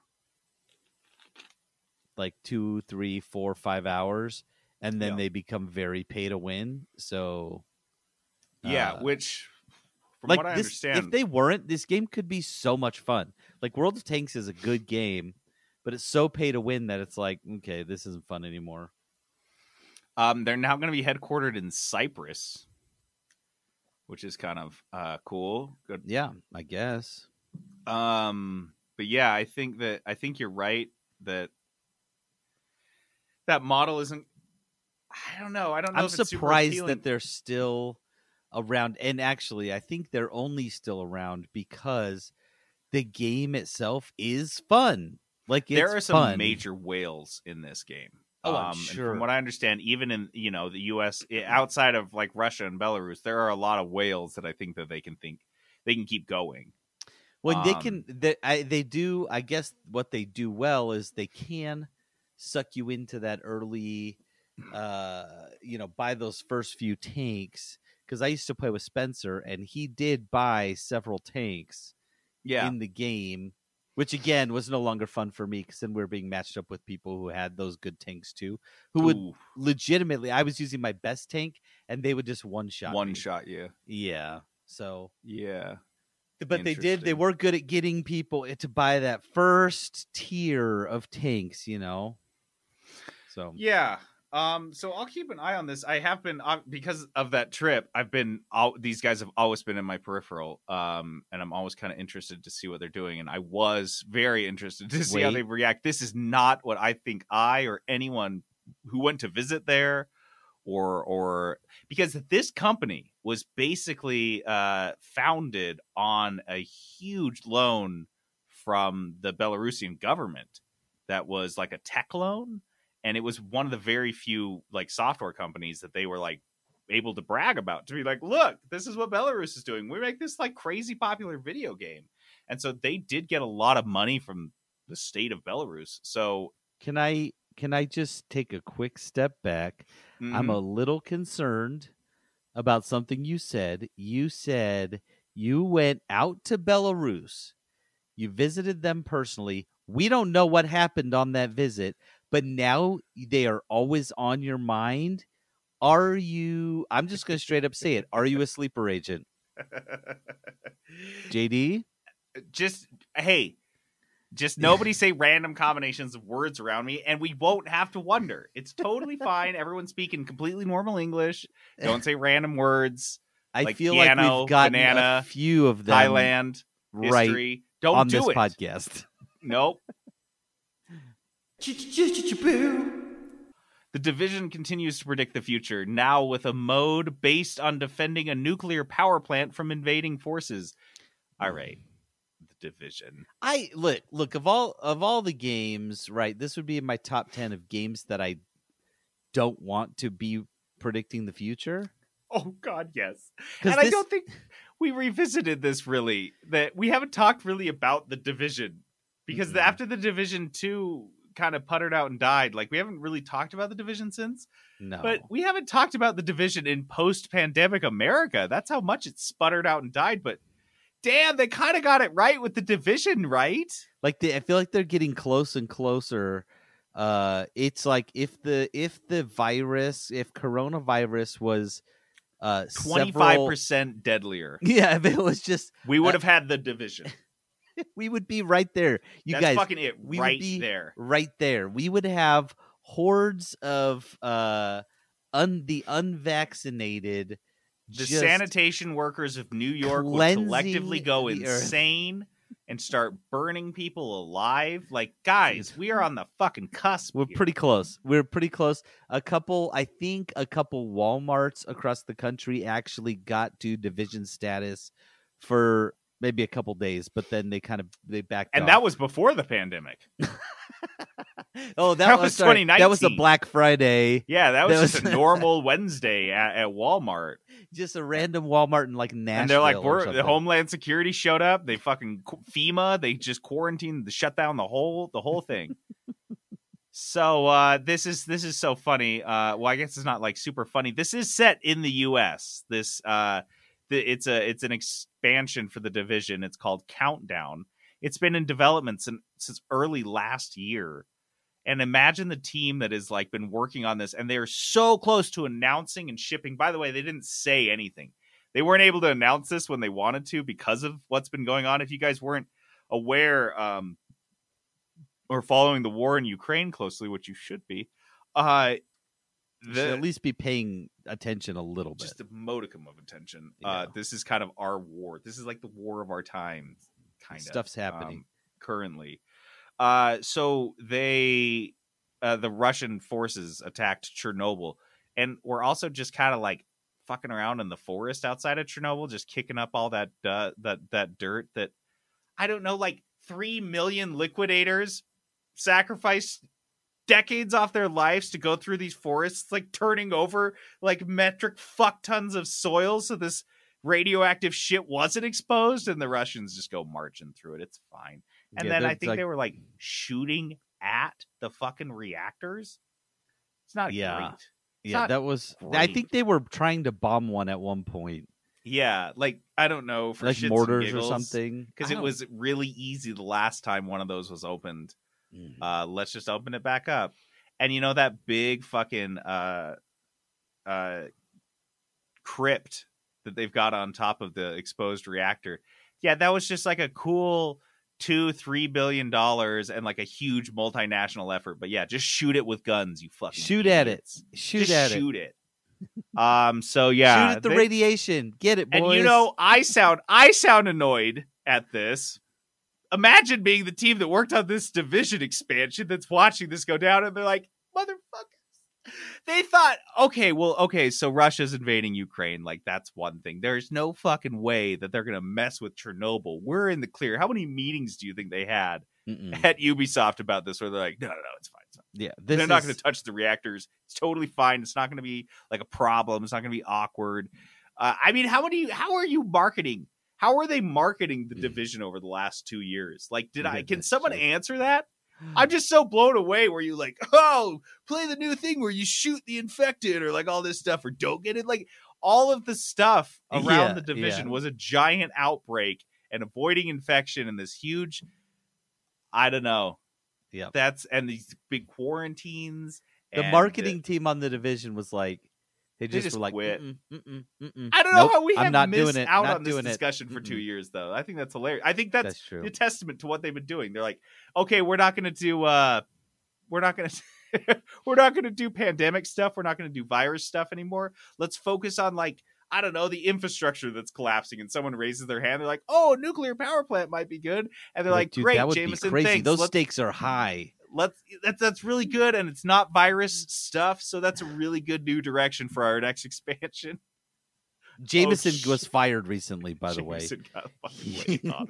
i'm so sorry pal elden ring's publisher wants to work with author brandon sanderson and he has a soulsborne pick. No, I don't like that. I don't like that. I would play it. you So- are getting monkey clawed peterson this I am. is yeah, so this is funny. Monkey Paw because who I think it was Steven said like, oh, he was joking like on, on Discord. Oh, another open it, about if they made an open world Brandon Sanderson game. He was like, oh, there's another open world game that Peterson wouldn't play, and I was like, if there was a Sanderson game, I would absolutely play it, and uh, but I will be so mad if it is a Souls like, and then w- within two days this story came out and I was like, it's absolutely, absolutely a monkey paw because if there is one game genre that is just zero appealing to me, it is Souls like games. And I know someone listening eh, just had like an aneurysm and they're to be like, no, like, okay, no, no, no, you just have no, like, that's not, if I hit, if I hit a rough patch uh, in any game, i'm out there's a good chance I will quit. The more I have to play a certain thing, the percentage chance that I am quitting that game forever just skyrocket. so you're telling me you don't want to play a game that the entire game is a rough patch Yeah, that's that. Like I don't like it, and they'll be like, "Oh no, Elden Ring, you can do." No, guys, you're not understanding. no no shut up None of it sounds fun to me. I wi- I wish. Look, beautiful game. I wish I liked it. I wish I liked dis- vegetables. I've it- tried to eat them. I really have. I, I've disguised them with butter, wrapped them in bacon. But I put a, a slice of asparagus in my mouth, dude, and it I get bile in Dude, my mouth. is- It's not my fault. This is a good Foodio games because yeah, that's mushrooms for me. I really want to like mushrooms. I have tried a hundred times. All the different ones. I've and there's every now and then there's one that I'm like, ooh, I can do this. This one's okay. I I even bought dried mushrooms the other day to make a mushroom powder for recipes that call for mushrooms, where I want the umami, but I don't want to taste a mushroom in my mouth. And uh, you know the ones you get with the hot pot that's like a billion tiny little ones? Yeah. You like those? sometimes I can I can eat like a little bit of a mushroom at a time. But the problem Yeah. is they're never prepared that way. Whenever there's a mushroom in a dish, it's like, "Oh, you want a bite that's all mushroom? Here you go. You're going to hate it." Um and that's yeah, that's Elden that's Souls like games for Dude, me. I feel like they kind of. I understand the attraction of these authors to Souls like because if I understand correctly, aren't you going from like giant epic boss to giant epic boss? yeah, and there's some little guys in between. And so you get to uh, write all the backstory of w- why there's so many epic bosses and, And, their like, cool happening weapons and, and what their is- weapons are called, how long their fingernails are and stuff. yeah. what? That the fingernail thing is a real is a real catch for these guys. Well, for George R. R. Martin, it's it's like how how elaborate the feast was that they had the night before. It's like 16 pages of like meat dripping off their chins and shit. God. Okay, but Uh, I so have read so- fantasy books and gotten hungry though, so I know it's terrible, right. and I'm like, where do I get black bread at this hour? How am I?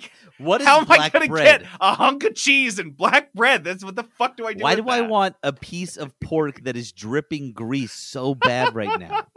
salted pork? I don't know what that is, but I need pork. some. I don't. Like, how do you prepare that? Pork jerky?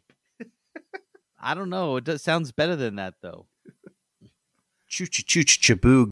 Fortnite has raised 144 So million dollars for humanitarian relief uh going to the people affected by the war in Ukraine.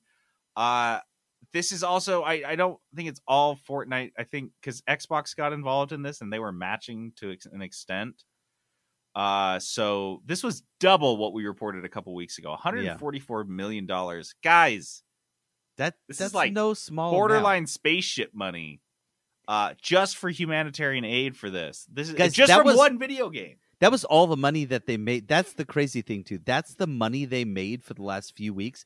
That like would have gone into Wild. Epic's coffers, and Yeah. they were just like, "Meh, Eh. no, we don't need it." And like, better to go to like humanitarian causes um world Wow. central kitchen uh un refugee agency world Fo- food program uh, unicef and direct relief were all recipients. Um i mean that's an that's an ungodly amount of money. Well that is some like really moving that's some that's some moving supplies cash right there. Yeah. uh greasing some wheels cash. So that's really positive stuff. So good for fortnite and that's just uh, from like a video game. Like they didn't have to do anything, right? there They was zero expectation for to anybody to Ukraine. do anything like that And- no Yeah. And they just did it. And yeah, so I don't know. I just thought that was super cool. I still get messages when I log into Fortnite um, about the Ukraine. And so I don't know. I think it's cool. I, I like that. I like to see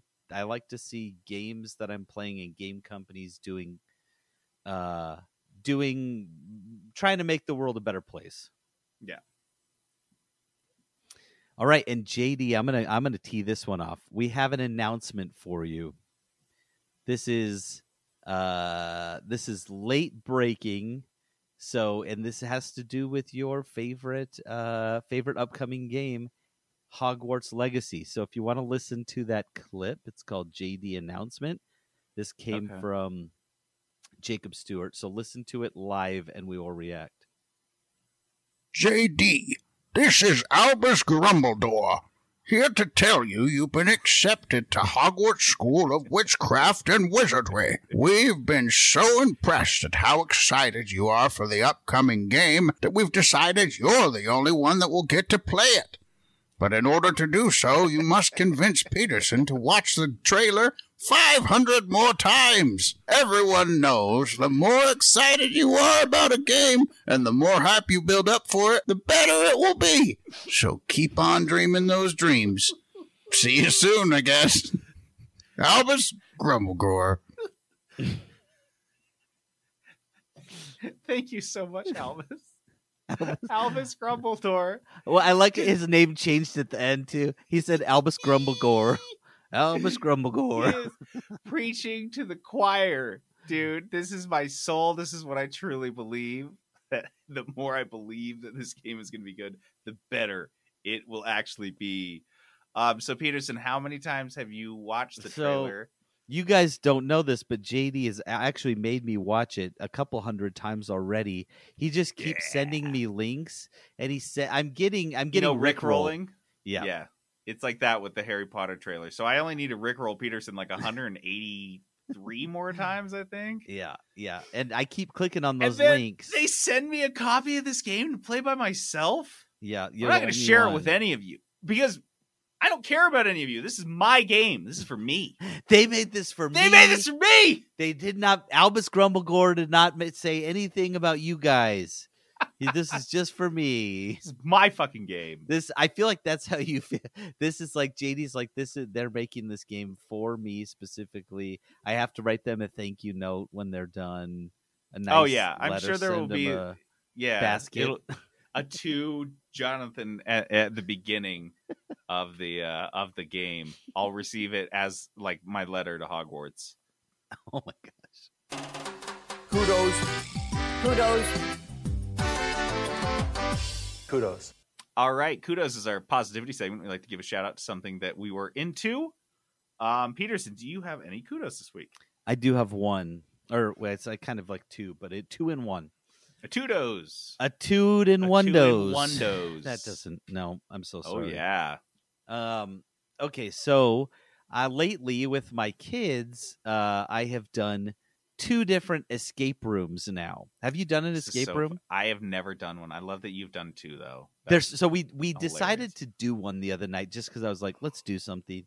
So I took my two oldest to a place called it's in Ogden called Clue Inn uh, Escape, and so we go to this place, and honestly, not the nicest uh, facility. We'd been to one a few years ago in North Carolina with some of our friends, and that one was like super nice. This one was Clue and Escape was not that. It was uh pretty beat up and like everything was a little run down feeling. like a couple of people tried to break out physically. Yeah, yeah. and, Like there were like things that you could tell had been like mangled a little bit. Um, but I will say the the thing that we did, the escape room we did, and the puzzles Mhm. were top notch. Top notch. We had so much fun. We escaped from the um gives like the something mortician. Mhm. Uh, we we had to break into his office, steal a necklace that he had stolen off our dead grandmother or something like that.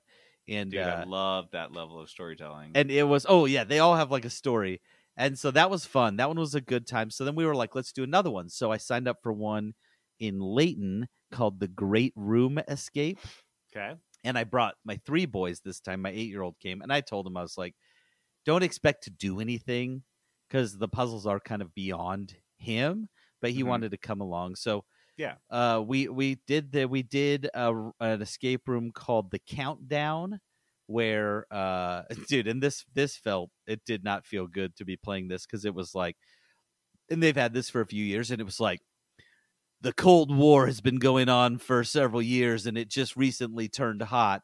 And No. a Russian missile has Too been launched real. too. And I was like, "Oh, geez, golly, this is."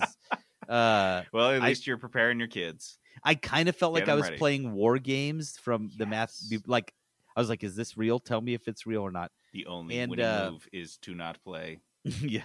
So this one was cool because we had one hour to stop the uh to turn the uh missile defense system back online because it had been hacked into, and so we're doing all these things. This one, the room was much nicer, much fancier.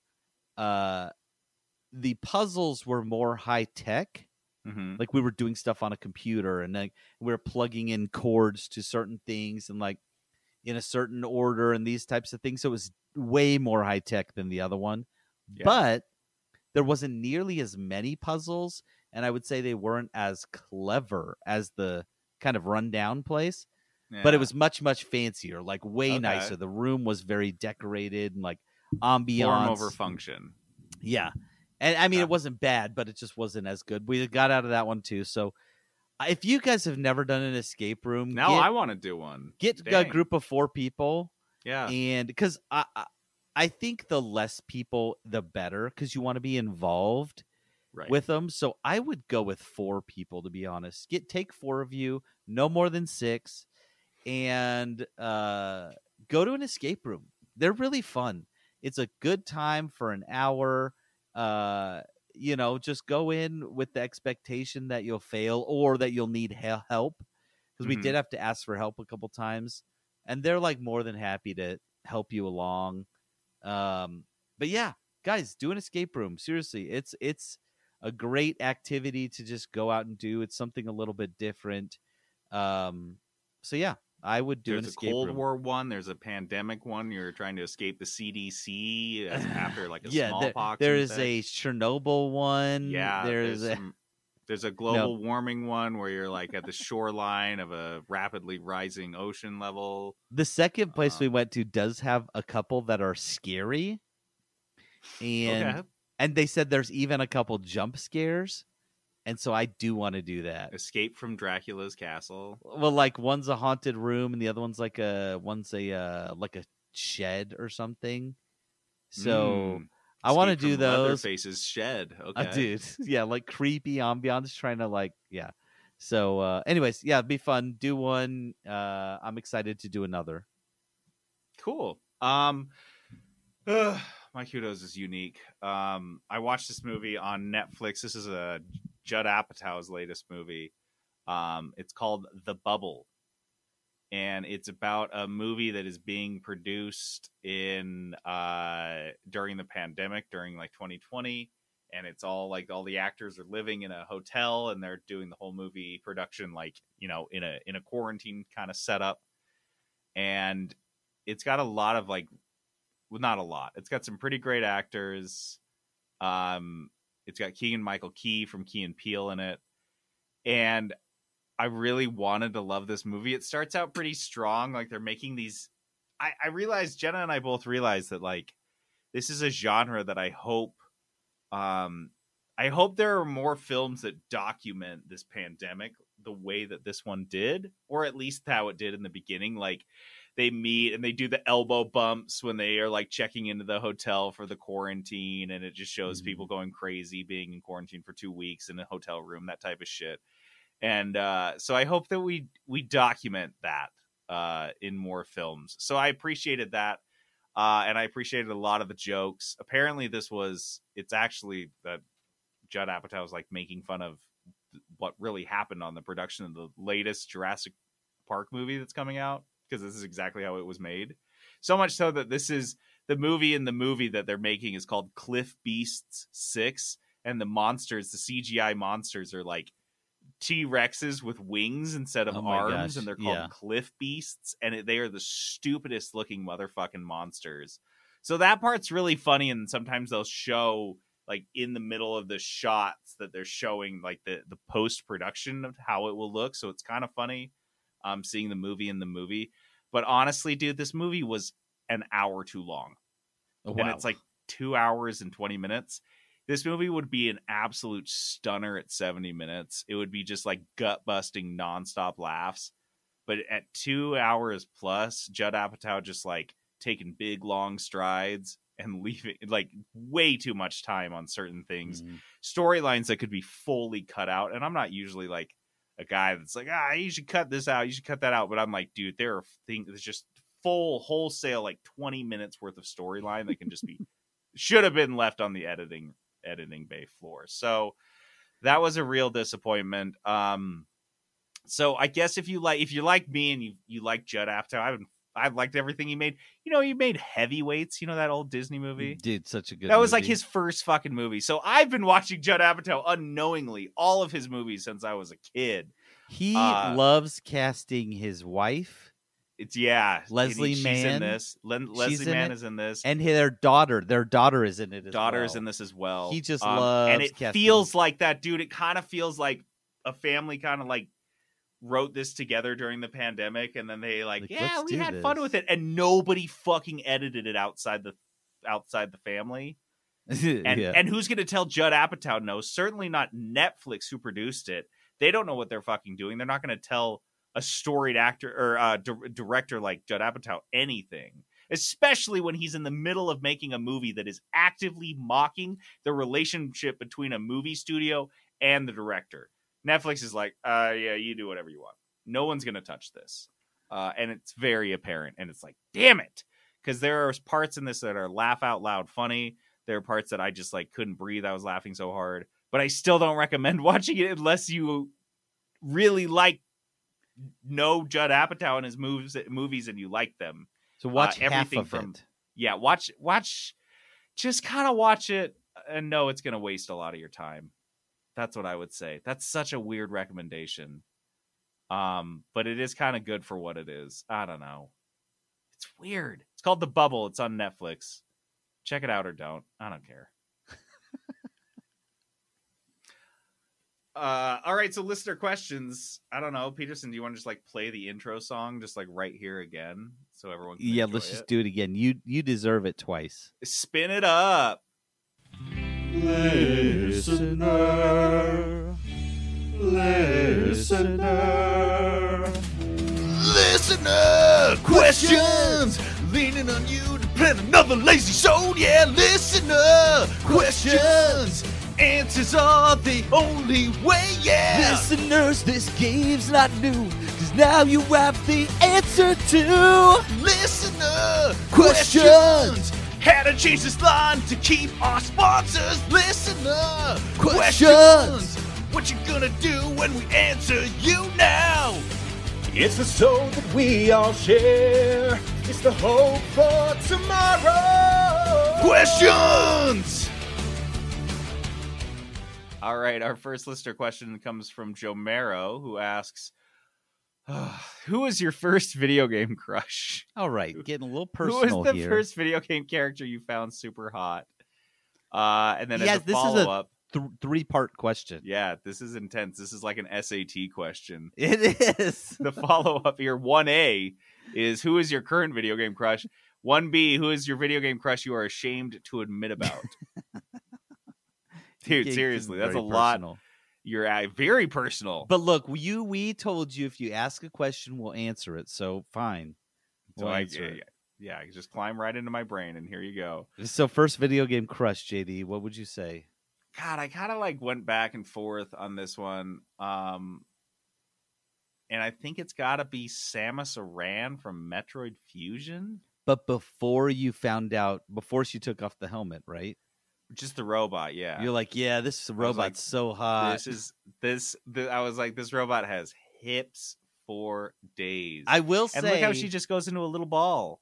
Dude, I love the little ball move. Nothing is sexier than a woman that can tuck herself into a tiny little ball and roll through and like, fly through the air. fly Um, through the air.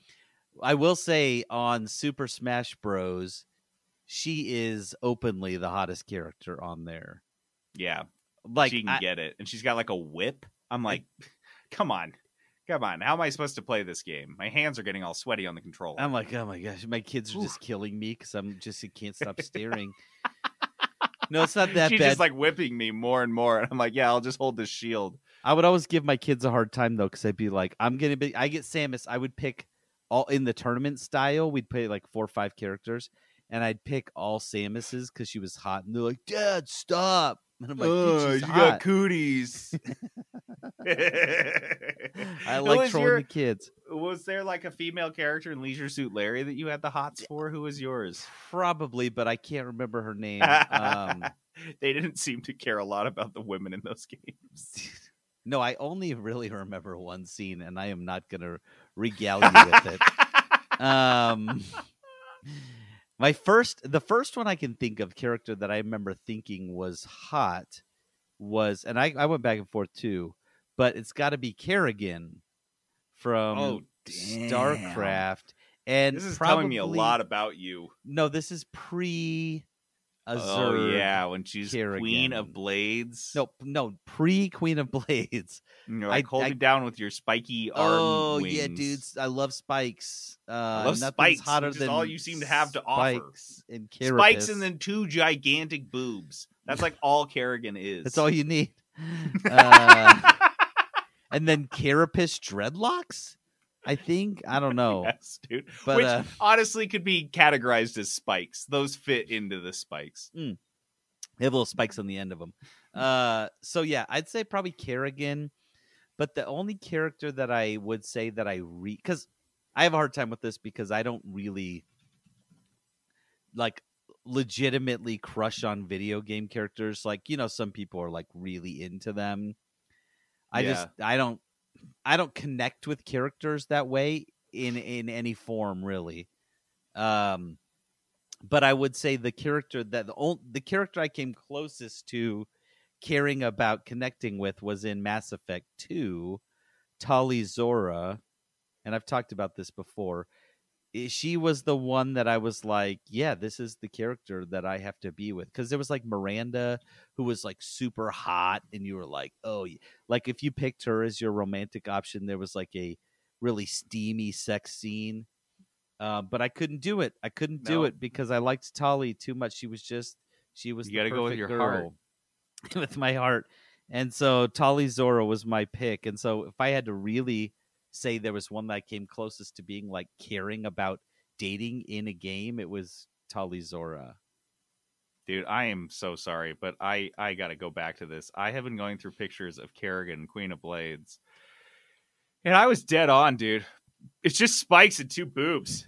Like the boobs are the only the only non-spiky part, the only unexposed like the the thing the part of her entire being, including her spiky wings, her she has spikes coming off of her thighs, her knees, her Mhm. her ankles, her wrists, her elbows, her hair, her fucking face and her boobs though are smooth as a baby's ass. Yeah, Her her skin is fucking phenomenal for being some like bug creature. for being a bug lady. yeah, there is. She still has like sexy skin, nice defined cheekbones, and smooth boobies. Because you wouldn't want to visually harm your your your palms when you're visualizing, I guess, squeezing Kerrigan's boobs.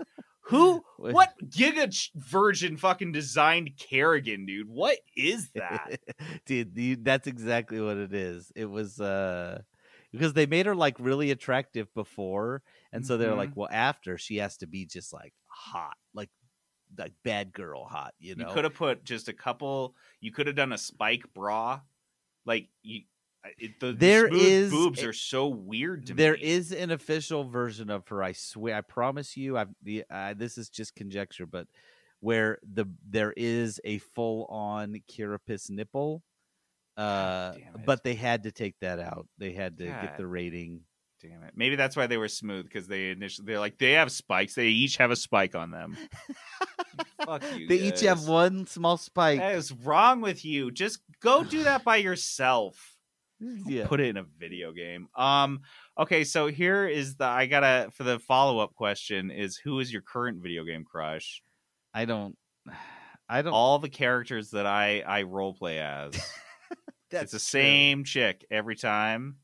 Um, Mhm. but this is actually serves as an answer to both of these subset questions. Um, Mm. because this character, uh, I am I I am always crushing on, but I probably wouldn't want people to know how much I'm crushing on her. Uh, That's why he gets so mad whenever she dies. Mhm. He's not mad that he, his character died and he has to like go back at some point. He's mad because someone killed his crush.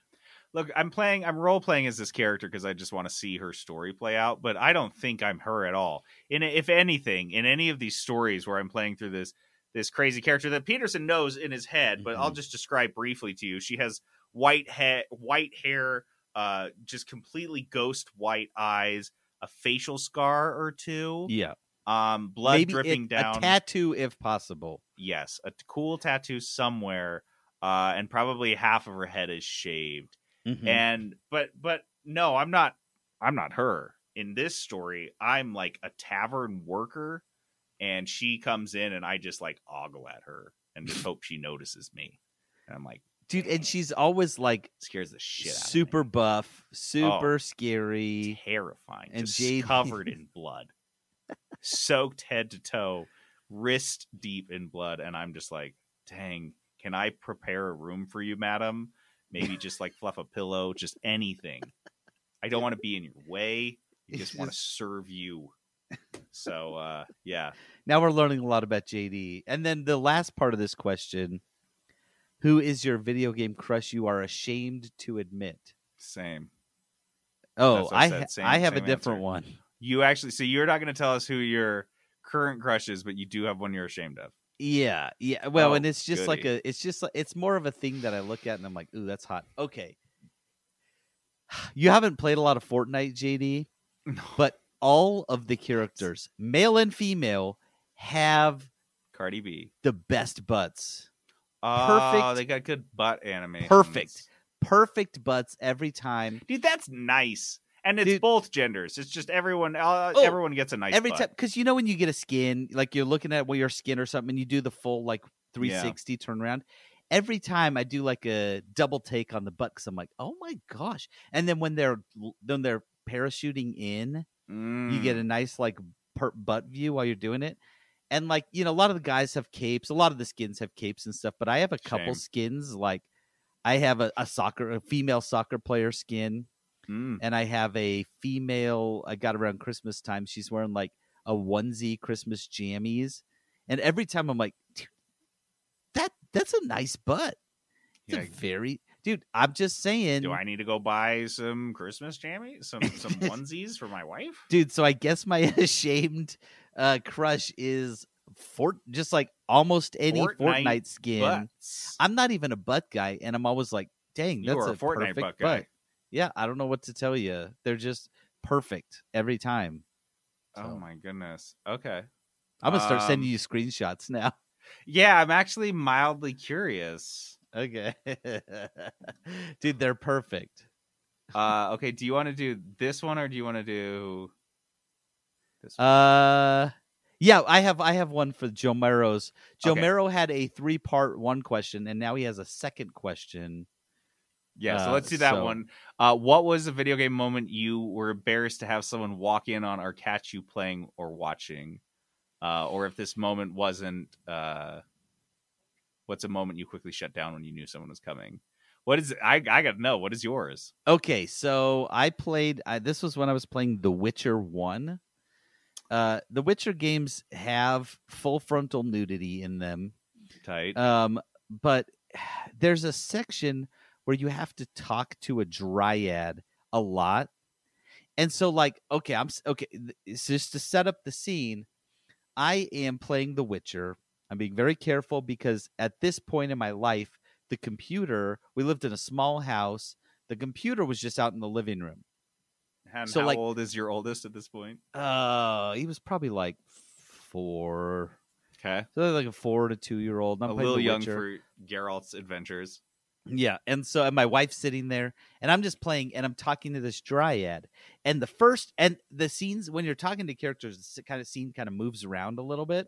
Yeah. So I'm talking to her, and it's just her face, whatever, and then it just like does a little zoom out, and you're getting like from the waist up, and she is naked. She doesn't have any top on, so you're just getting plant. Is a lady dryad a human? She's like a human plant lady. Uh, so she's green, and you're Green getting full boobs, and you're like, oh my gosh! But I think, I think they even had like, like you would back off Little even a little nipples? bit, and there was no, there was a, a bush for the for the plant lady. Oh man, for the plant lady was so good. I get it now. Um, and so yeah, it. I, I, but so I'm doing this, and then I'm like, oh shoot, uh, my wife's right there. So I'm like, I'm in this conversation. I'm supposed to do it, and I just shut the computer off. Oh And my god! like- just the classic turn off the monitor. It's like, oh, that does I don't, I don't, I don't know what happened. I don't know what happened. Oh Dang my it. god! Did she see it then? Or I don't just know. I don't think it off so. She didn't say anything. Amazing. Yeah. I never had an incident where it was close, but I will confess that I spent a uh, embarrassing amount of time at the strip clubs in this game called the Saboteur. nice. Video game strip clubs. Uh, it was a long, boring summer. I guess I don't know. I was just like, well, this is what I'm gonna do: is throw like fake money. And this was this game. It was based on the French Resistance in like Paris during World War II Mm-hmm. and uh, there were strip clubs, and you could just go in them and just like sit there and spend your money. And Were they like the strip clubs in like lots of the games where they're just uh like mostly undressed, like Yeah, barely I clothed? think I think it was topless. oh, and I shoot! just- so the full. But the best part is, dude, this came as a DLC. It was like part of this DLC that if you got like if you bought it at like GameStop or something, it came with it. So I just happened to get it and it was like on the box, and I was like, oh, I'll download it. But I was like, that is such a weird thing that they advertised.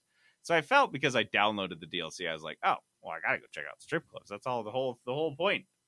Um, yeah, but no, and I think I I I, I don't think I would have even gone near one if uh, anyone had been home. I was just like, uh, this is this is the among the more shameful things I've done.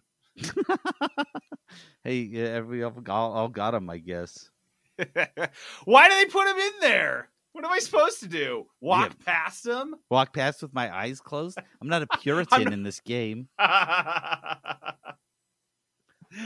right, our next one comes from Garrett Bracken, and uh, he asks, "They're making Stormlight into a series, and uh, are and you is put you're put in charge of it.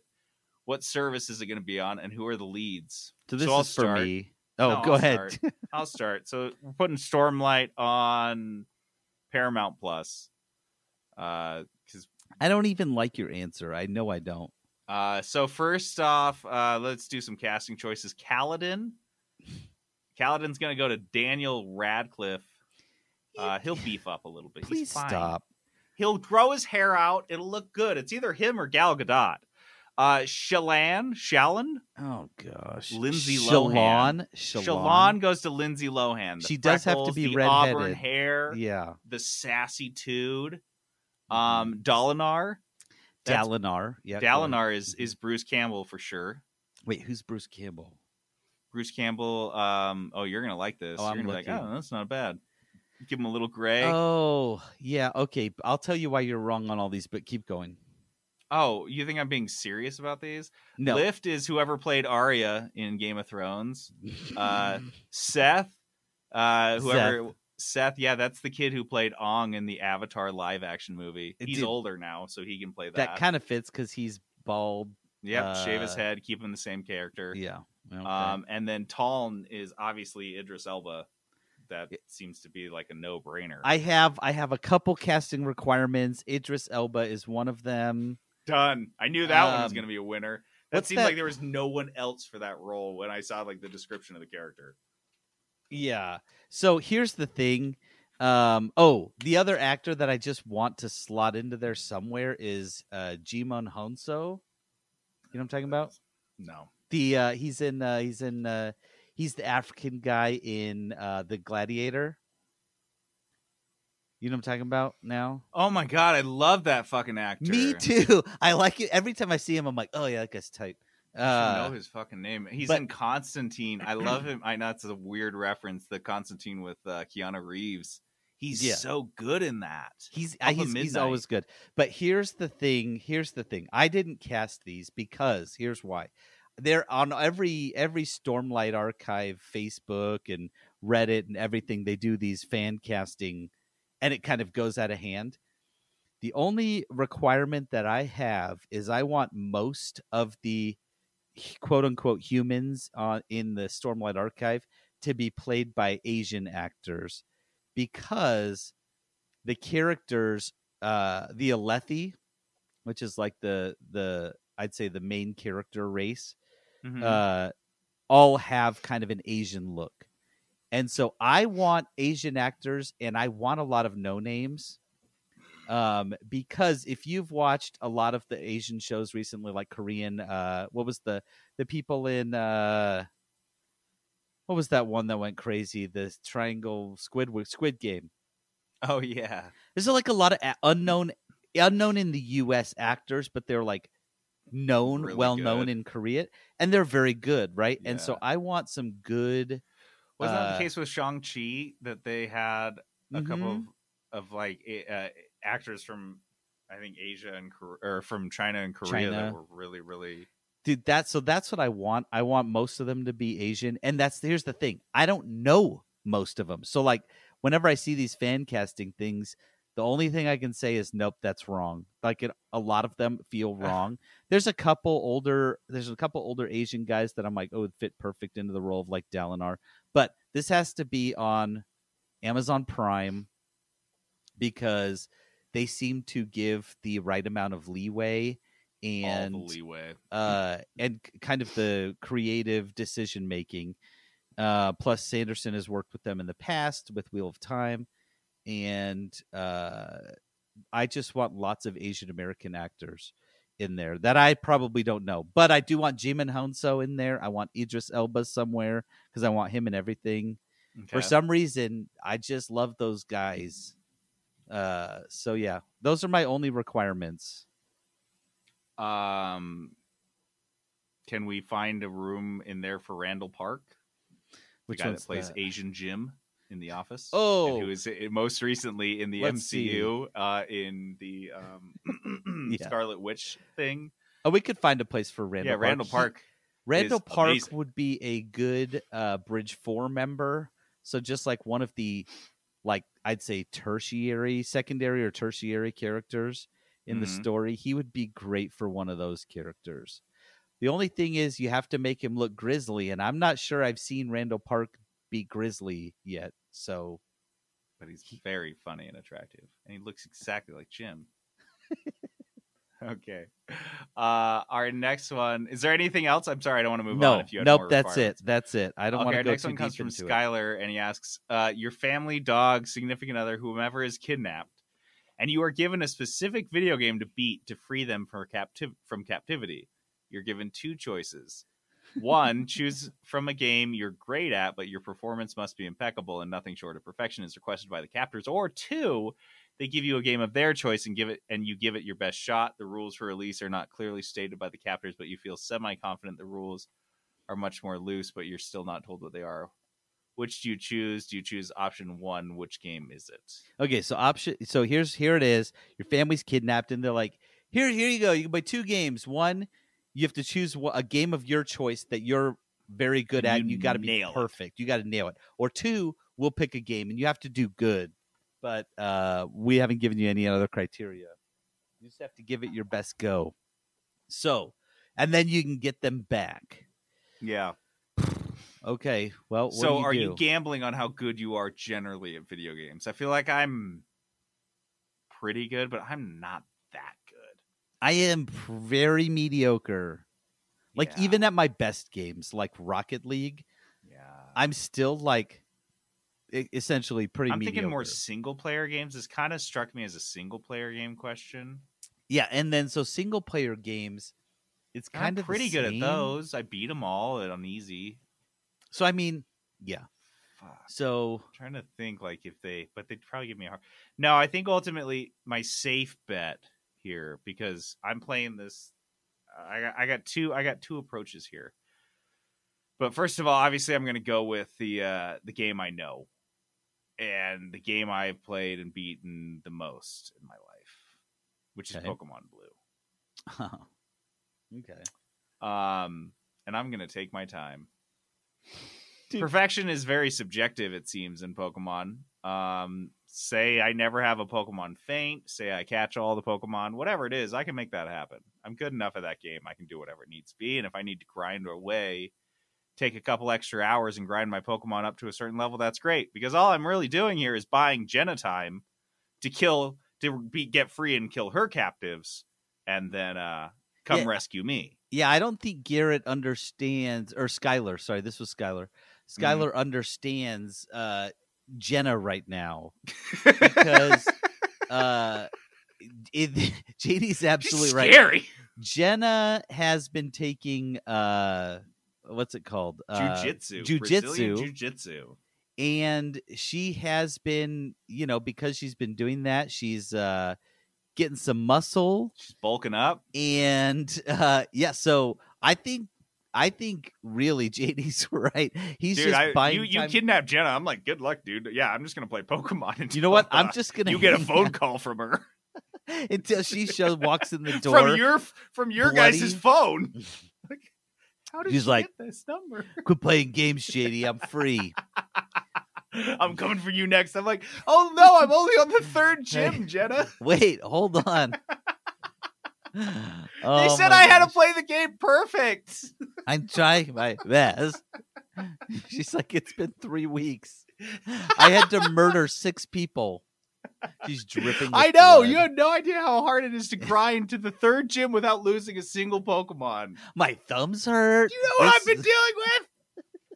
So Peterson, what is your choice? So, I- this, my this like Sophie's choice of video games. my first thought was like i don't know funny but morbid at the same time i was like well if they're gonna treat my family okay i'm gonna pick a really long easy game so i can get I like a nice break so i can just relax for a minute uh That's how bad I need a break. I'm like, you're gonna kidnap my family? Are you feeding gonna- them? Are they well taken care of? and then you're gonna let me play video games this is this is am i on vacation Oh, what just happened I need a vacation, man.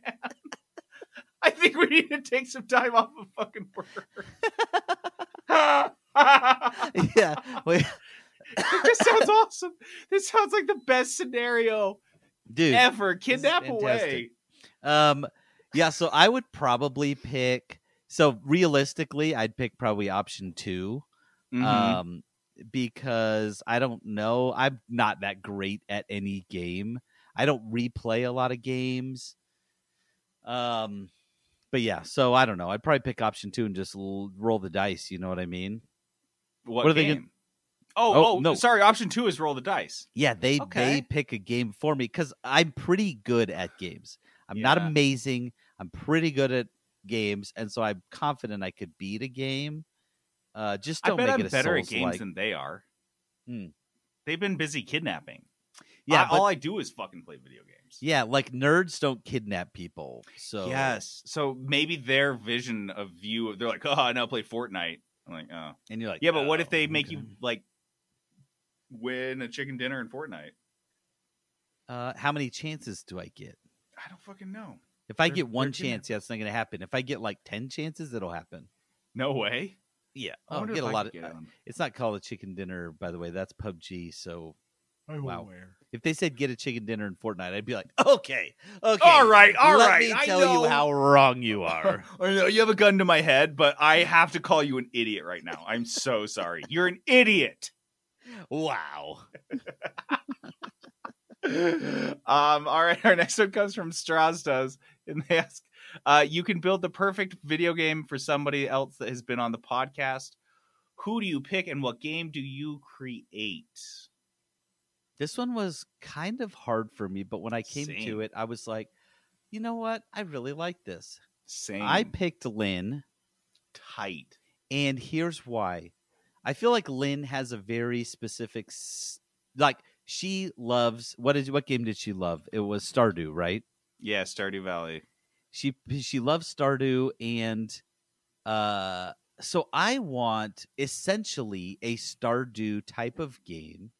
I want to include more cats uh cuz I know Lynn appreciate appreciates cats. Cat do Valley. Just Dude, cats yeah, finding like- catnip. Yeah, you're not making relationships with people. There's like cats all around the town, and you're like trying to essentially uh, get the cats to like you. Right. Um, but also here is something I and and I want you to take this the right way because I think Lynn would just get a kick out of it and really appreciate it. I want the whole thing to have a uh, Korean vibe.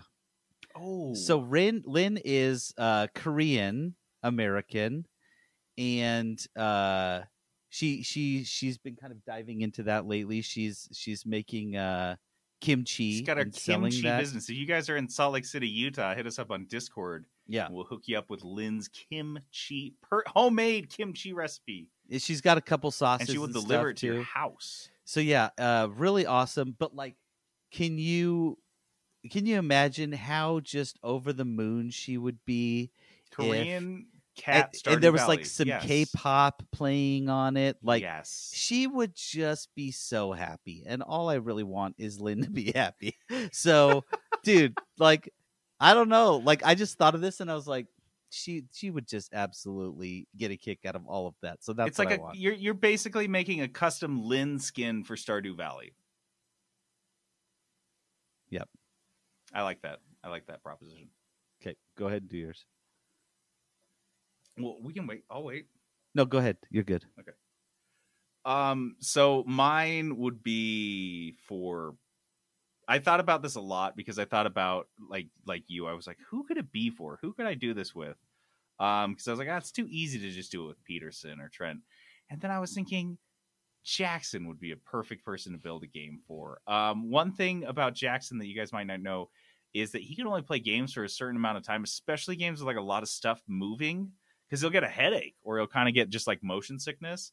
So like a game like I think he could play a game like Civ forever, or even a game like League of Legends or Diablo, where it's you know a standard map. Nothing. Mhm. It's just like the characters moving on a flat surface. Um, but like a first person shooter, those types of third person action games, just so much on the screen moving at a time, he just needs a break. Uh, so it, it would be kind of good. It would be kind of fun to build one for Jackson. So for Jackson, there's a couple elements that this game needs to have uh, that I've noticed that he likes about games. It should have at least four player co op. More more would be better. Uh, there needs to be explosions and shooting. Uh, there need to be funny sayings like butt finger and hurry up, baby. Oh yeah, butt finger. What is that from?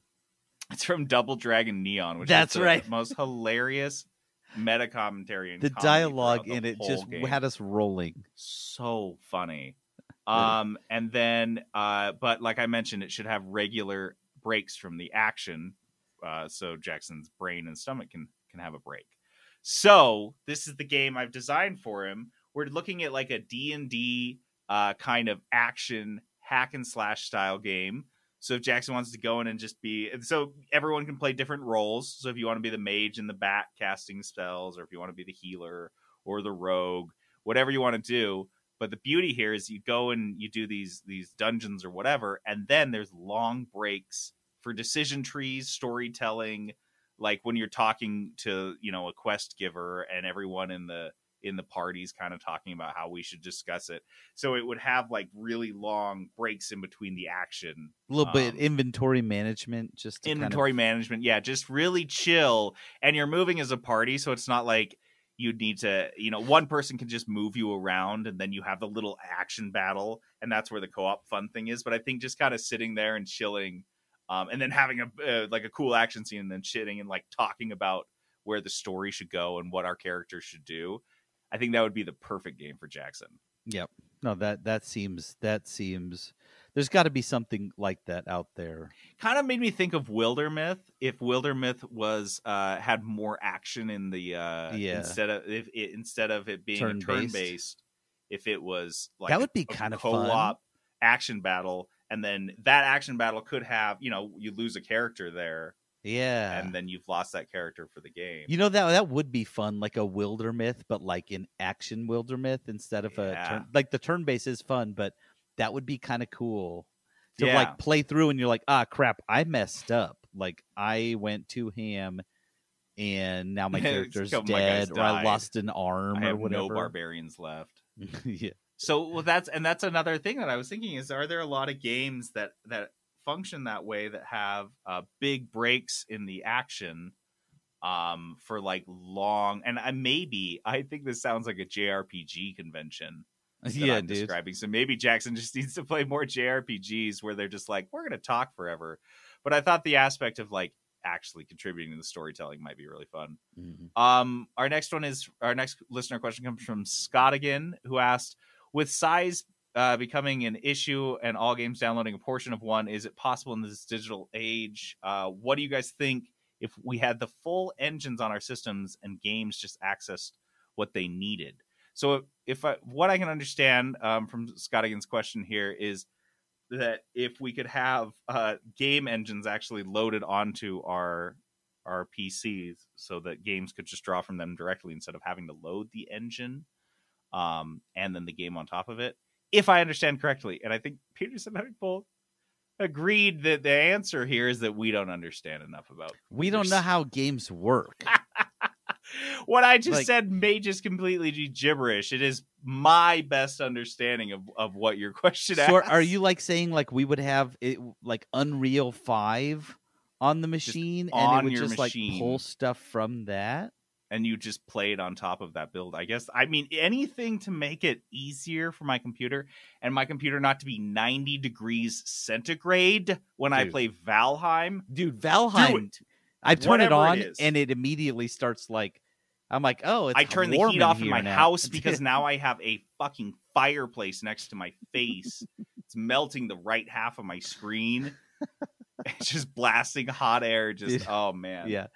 Um, so yeah, I, uh, I, yeah, I, I think JD and I are of one mind on this that we don't understand One small mind. games, how they actually run. I still think it's magic a little bit. Um, and so Mhm. yeah, I don't know if you're uh, talking about a different kind of magic to run on my yeah, computer. you're telling me you take a bunch of sand and you press it into like a, a big square and then you put little bumps on it and run electricity through that and now I can play Valheim. Yeah. I don't know. I don't get that. I don't know. understand. I'm not a Why are wizard. they Yeah. why are the why are the motherboards green? I don't know. Uh, Asking the important questions. I don't know any. That's what I'm saying. I don't know the basics. uh, next question comes from Silverthorn, uh, who asked, "Inspired by the new Fortnite season, if you could remove a key feature of a game but keep it fun and playable, what would that game and feature be?" I loved this question. Yeah, because they're referring to uh the removal of the building mechanic in the uh, battle royale version of Fortnite. Mhm. So that is what we're referring to. Um, so yeah, I, I, this is this is a great question. When they Yeah, sent it to me, I was like, I love it. I love this question so much. We'll definitely do it on the show. So Was it hard for you to answer though? Oh, uh, it, yes, because I felt like I came up with the most uh, low hanging fruit answer out there right now. Okay. Uh, now I got to hear it. What's the low hanging fruit? Give me a stupid difficulty option in Souls like games. Souls-like in Elden El, Elden Ring, just give me a difficulty options. Like I know this isn't new. People have talked about it, and then the I'm gonna like I'm gonna trigger some people here, but like the fans of these games are like, "Mm, well, if you want a difficulty setting, then you're missing the whole point of the game. And you're like, I, look, I I want Don't tell me the point of the game. Let me play the game and tell you the I just want to have was. fun. I Yeah. didn't realize the point was to suffer. I want to have fun, and like let me do that um in my own way. Why it's a single player game? Why do you care? Um, Mhm. but yeah, so that's the like lowest hanging fruit that I could think of. The other one was because we've been playing another quick round of Valheim. Say it. I was like, just get rid of the stamina. This Oh. is the oh. thing that So I just fly up hate mountains. the most. Yeah, because like at some point in in Valheim, you are like create. You've spent all this time creating weapons and armor and doing all this stuff, but I will still die to a pack of three wolves because I've run out of stamina. I can't block. I can't hit. I can Every do death nothing. I've ever had has been stamina. Yeah, because I can do nothing, and I'm like, just, just let me run and let me swing, and I don't know, you just, want unlimited mana in your games. I want to be a so Skyrim broken. character, so I can just swing away, swi mash that button, and just start slaughtering stuff. Does Sky? I feel like Skyrim has stamina too. It's not think you can do nearly as forever. punishing. It's not No. nearly as punishing. No, probably not. Like if you're in Um, a fight in Valheim that's longer than ten seconds, you're out of stamina. You're gonna run out of stamina. You can't get away. It, I, anyway, anyways, that's the. I hate Well- stamina. I hate mana. I love that. I have one for Valheim too. Um, this is okay. So this is I feel like the spirit of Silverthorn's question is removing a key feature of a game, but keep it fun and playable. I think if you removed all the enemies in Valheim, it would be a fascinating game. That would be so boring. I know. It would You're be. It talking- would just be all based on exploration. This is Minecraft creative mode. Yeah, is that what it? And there is a version of Valheim that is, I think, just creative mode. That's like You this. just go in and build and. Um, but I think there's like stuff. all sorts of things. But I think the idea of leaving it like the classic game, I don't know. I guess you wouldn't have many motives to to upgrade armor or, items, so that wouldn't be. It would just be building. Like that's the It'd just that, be. That's why you do that because you want to build something epic without uh, a pack of trolls coming and smashing it to the ground. You know what I mean? Yeah, and I guess I'm saying this because I have been playing that no boss run uh, lately, and so it's been essentially that. Like there, I don't, I don't have really enemies. They don't raid my base. Uh, they're not spawning that because I haven't beaten the very first boss. So like a lot of the spawns that kick off haven't kicked off. Um, so but there are definitely still enemies, and I'm still hitting things with swords and stuff. So The other thing that I thought of for this, it's just for me, it's just removing a limitation. I know in Fortnite it was like complete changing the game completely, but Mhm. I hate limitations sometimes in games. I don't want to be God mode all the time, right? But I hate uh when you're playing a game that has ammo and you never have enough ammo hmm. right? If I'm playing Bioshock, that was a big complaint of mine.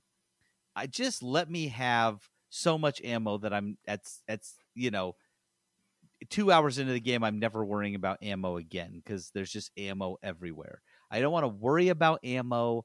I just want to shoot stuff when I can shoot stuff. And if that means adding in a few more guys or something, so you have to be less thoughtful about uh how you approach situations because sometimes I just don't want to be thoughtful about how I'm I don't like stealth in games. In Last of Us that was a complaint of mine like I just wanted to sometimes I just wanted to shoot everything and shoot everybody but they were like no you got to sneak and then s- stealth kill this guy and sometimes I don't want to do that. Sometimes I just want to get in a gunfight and just shoot everybody and not worry about switching guns mid fight because I'm out of ammo in three of them, you know? Yeah. So I don't like limitations like that. And I get why they're in games, You but to hold the trigger down forever. I want to, if, if it's a You're shooting a game, I want to shoot. I love that. Remove Uh, stealth. Just get rid of everything that's in a Splinter Cell game. Okay, so our last question is uh voicemail or uh, yeah, the voicemail that we got from Jacob Stewart. So we'll play that right now. Choo choo choo choo boo guys. What's up? It's Jake, your boy from Discord. Hey, uh, I have a question for you. So recently, I took some time off to play Elden Ring Day One. I don't often get a lot of time to play these days uh, uninterrupted, so it was amazing. When's the last time you guys played something Day One, took time off to play it? Also, do you have any fun things that you do that go along with that, like any fun traditions or anything like that? All right. See you later. Bye. So Okay, by the way, I love that he starts with choo choo choo choo choo boo, guys. Just Incredible. the What a- Jackson the uh, best greeting there is. I love I loved it so much. So Jacob, well done because that one killed me. Nailed it straight on. And I love how he's just nonchalant about it. Choo choo choo choo choo boo, guys. Hey, like he just goes into No, that's that's aloha for That's how we listen to this greet each podcast. other. Choo-choo-choo-choo-boo means hello and goodbye, and also good day. Um, so I can't honestly remember the last time I did this, um, other than Fallout Four. That's what I was is gonna say. I know you did it for Fallout 4. because I always take off the last couple weeks of the year, um, generally, and I just and it used to be to play video games, but now I've got like holiday stuff and I'm always doing shit all week long. You gotta take care of dogs. Got dogs to take care of. Yeah, because Fallout Four was like pre like London, man. That was Yeah. that was the good old days, Dude, that was Um, wasn't that pre Jenna? No, I think she was around. Maybe, I don't think so. maybe she wasn't. I think that was. Um, I think that was. oh yeah, Limbo it was D. pre Jenna. Mhm. So yeah, so that was a problem. I remember you Um, streaming your playthroughs of that in your underwear, Well, yeah, essentially for not- Jeff. Yeah, it was for Jeff. Um, but I remember doing that in this house, which I only had with Jenna. So I don't know. That may have been the second playthrough. Long story short, uh, no, I haven't done this for longer than I should have. Although I might do it the next Valheim update just so I can keep up with those dudes. They go I might have to literally take days off of work just to keep up with the amount of time they put into Valheim. Yeah, the people who play on the server with us, they go hard. They go hard. It's hard to keep up. But yeah, I have not done that. Um, but I that was my ritual was taking the last couple. So I'd take the week between uh, Christmas and New Year's off, and then obviously there's a couple days before Christmas you usually get, and then I would that would just be it. Was just playing Fallout. Oh, you know what it was, Peterson. You know what Fallout? Jenna was uh, home for for the holidays, Is that what it was? so she wasn't even there. Yeah, so that was That's a good thing because. I don't know if you guys would have made it this far if she would have seen what we had. she would have seen what I did in Fallout 4. No, probably not. Um, that does, dude. That just makes me sad. This question makes me fucking sad. Okay, I, I, need to do this. I the haven't been that excited. Harry Potter. That's it. I'm doing it with Harry Potter. I'm gonna burn a million candles. Uh, I'm gonna get a bunch of butter beer. I'm gonna get a hat and a cloak and an owl and a Wait. frog. Where are you gonna get an owl? I've got time. I, got I can I can rent an owl. Okay, I the zoo is not an that owl far. in the next year come sit in my house while I play this game. I will be taking off time off of work to play Hogwarts Legacy. There, I stamped it. Brought it full circle, Jacob. All right, so my answer to this is that I it also made me very sad and jealous because I have never done this. Um and it's mostly because so when I really started getting into into gaming, I was uh, already married and in college and uh I never really was at a point even like even now like I could take a day off but then I'd be home and then like the kids are It's gonna come home. It's not the same. I I'd say the last time that I did anything close to this um and it wasn't even a brand new like day 1 type of game but I wanted to play Jade Empire Mhm. on the Xbox. And this is I was newly married. Kelsey was uh she was on the volleyball team at Utah State, and so it was during their season. So she was traveling Mhm. and I ditched classes and called in sick Oh, just to like yeah. power through. And I remember I played this game for like 16 hours straight because I was home alone. And I remember this because our house had no air conditioning and I was so hot. I remember just being so hot and finally getting to the point in the day where I could put a fan in the window and cooling down and then nighttime coming and I was like, okay, now I can really play. And it was like 18 hours or something. So I've never done it on a day one mm-hmm. release uh, because I'm often the one who's most hesitant to buy games day one. I always wait because I hate it. I hate buying a full price game and then being disappointed in it. Oh yeah. We've all been burned, so I just don't do it anymore. So yeah, I don't Jacob, I'm so sorry, man. I've never done it. I don't have any rituals. I've just uh, maybe I'm maybe I'm lame. I don't know, but I've I've never done it and it does make me sad cuz it sounds I mean, as you can tell from our answer to Skylar's question, it's that's the dream, right? I just want to sit down uninterrupted and game for a long time. I just realized that this I have a couple of these because you just asked the most recent one, but the other one I used to do uh, all the time with Jeff, we called it Gears Day. Every time a new Gears of War game came out, we would just sit down uh, and just try to beat it all in a sitting. In one of our houses, we just we just get the new game the first day. We'd start early in the morning. Uh, we'd go grab lunch, like fast food, halfway through. But like we would play, and I think two times we we beat Gears of War two, and Gears of War I think Judgment Day this way, and we were up to like three or four. Uh, but it was awesome, just sitting in co-op, beating a game for the very first time, and playing through all the, the new stuff. uh, and Gears of War was always so well built for co-op. Um, the campaign at least that yeah, that was so much fun. I remember Gears Day. That was a blast. Just like so much junk food and just playing, and the fact that it was co-op. Yeah. doesn't get much better than that. Oh, well, I did man. that one time with Halo 2. I Mhm. think it was Halo 2, but it had already been out for a little while, and we're like, hey, let's just do a full playthrough tonight. Yeah. And we just ordered pizza and beat the whole game in one night, you know? That counts, man. That counts. but it was like a, we just did it to do it, you know? If you beat a whole game in a sitting with a bunch of friends, that counts. You've had you've had this experience. That's cool. All right. Um, let's move on to dice. Dice, dice, dice of, of destiny. All right, Dice of Destiny is this fun little game we play at the end of every episode. We roll a six sided dice to see who will be responsible for rolling the Dice of Destiny, a 20 sided dice with 20 different game genres assigned to it. After that person uh, rolls their game genre, then they roll another six sided dice to see how much money they can spend on the game. And then they pick it, play it, review it.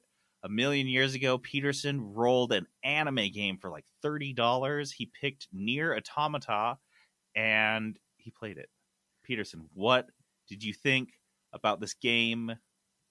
I think it's Nier Automata. Near a tomato. Nier Automata. Um, okay. so I played Nier One of those has to be Automata. right. And uh, okay, this game was highly reviewed, uh, meaning had great, crazy good reviews. It's been out for a few years. Um, highly recommended, and I can see why. I can see why, but uh, just as just to prep everyone, my review is not all positive and rosy as as you might hope. So It's not all thong ladder upskirts. which is which happened. I, I look. You play an android, and We she a wears a discussion thong. about why that android is wearing any underwear at all, Like, let alone why- a thong. Yeah, why did this? I, dude, it was weird. Anyway, so I'll start at the beginning. Nier Automata is a. I, I can't even tell you like what type of game it is, uh, meaning the the angle because the angle uh, when you're in game in combat changes fairly regularly, which was interesting. But I will say, is ga- this game is impossible to play on a mouse and keyboard and I'm not just saying like it is impo- like it no, it's actually impossible. Not Peterson impossible, just actual impossible. Yeah, yeah, like one of my special moves. So you're on WASD, right? And your special attack is backslash. And you're like, "Oh, that's not on the same side of the keyboard." So you're playing what? Dude, it was Did crazy. you So- give up and start playing with the controller? So uh, the second it said that, like when I earned my my special attack, I was like, "Nope, this is a controller game," and it is.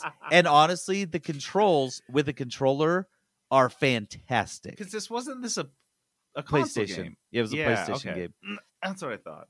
And so on uh controller, I mean honestly, the combat controls felt very fluid, seamless. Uh the combat itself felt very fluid. It was very responsive. You clicked dodge, your character would dodge right away. So that was fa- the the combat was really wonderful. Um so you start off and it is a it is you're like a ship combat, like you're in a spaceship and you're doing like the side scrolling view and then it will move to a top down view and then you're like shooting things all around you and then it'll move to uh like a a, a top a top down view where you're just in the bottom of the screen like centipede style and then and the things are coming from the top right instead of like Yeah.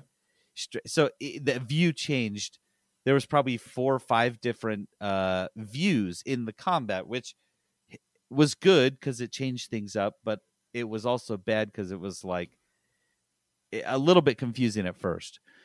Um, and and then early on, very early on, I discovered my biggest gripe about the game was that when you die, uh, you go back to uh, whatever save point you found, and at the beginning, that save point is the very start, and I had to watch the cutscene. Uh, The whole Unskippable thing. cutscene.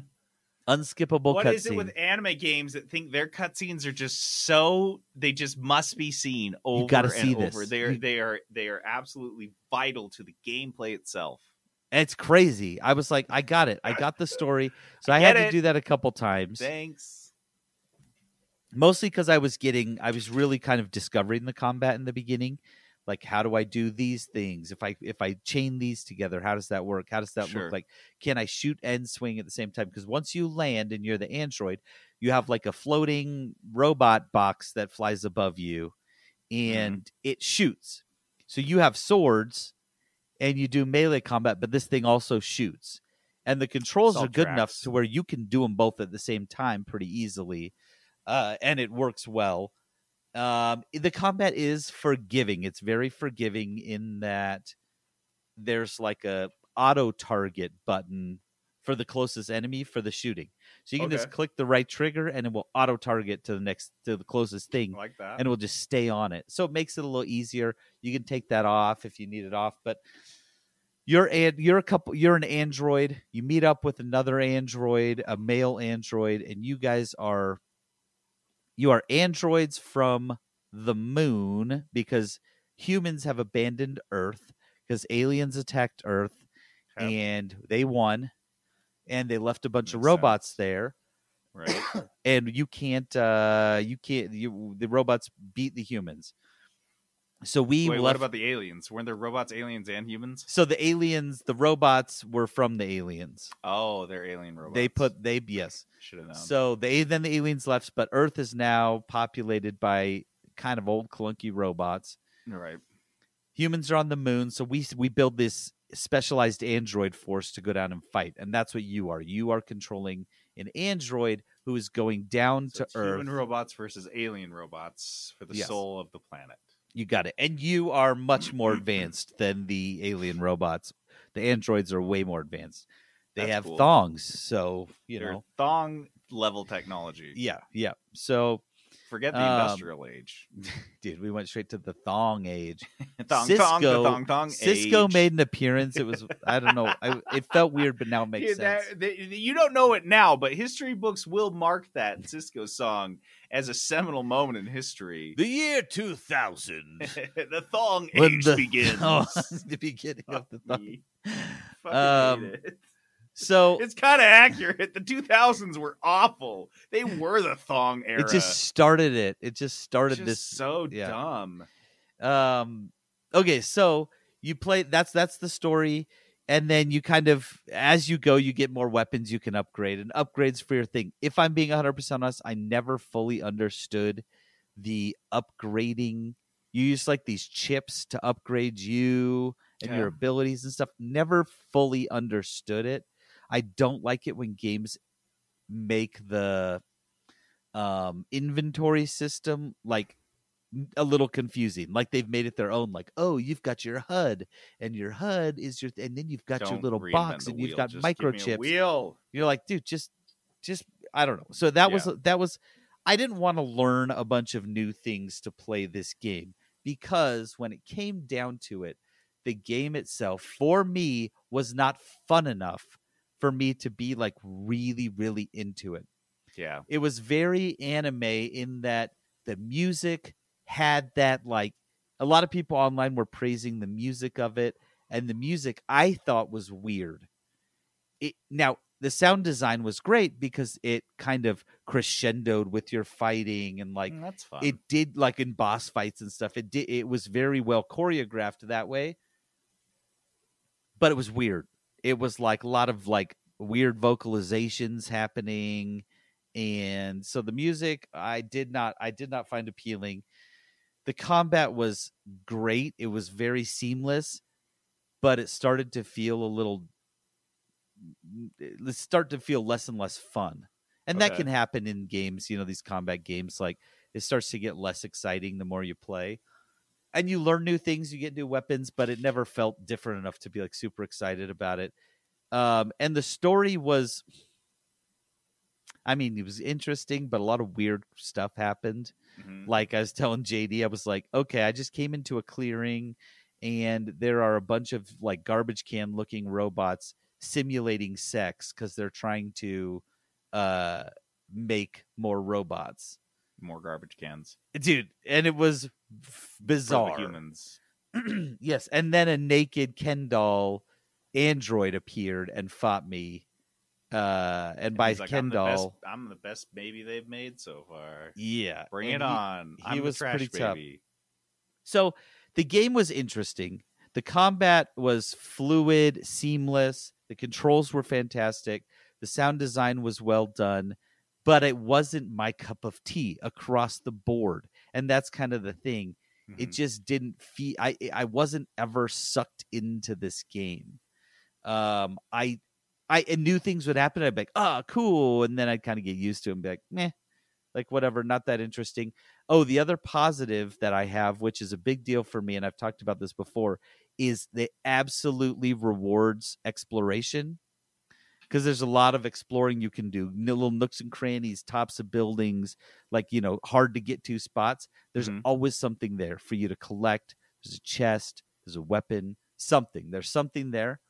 They reward exploration, which is a big deal for me. So I absolutely appreciated that about the game. Do I love Nier? No. Do I hate it? Absolutely not. This is a I can see why people were obsessed with it, why it was such a fantastic game. I did not finish my first playthrough. I know that was kind of a big deal. You got to get through all the endings and see all the stuff. Will I like, if it- ever finish it? I don't know, but I will play more because it was interesting and I do want to see kind of what's next, but I'm not like eager to play more. Does that make sense? Yeah. I'm not like excited about it. Um, if I had to, so uh, Nier for me, I mean, this is an easy one because it's a little bit of an older game. So Def wait. for buy on sale. buy on sale. It'll go on sale. I bought it on sale uh because it was 60 and it was 50% off so Oh, i bought it for 25 bucks Yeah, don't buy this for sixty.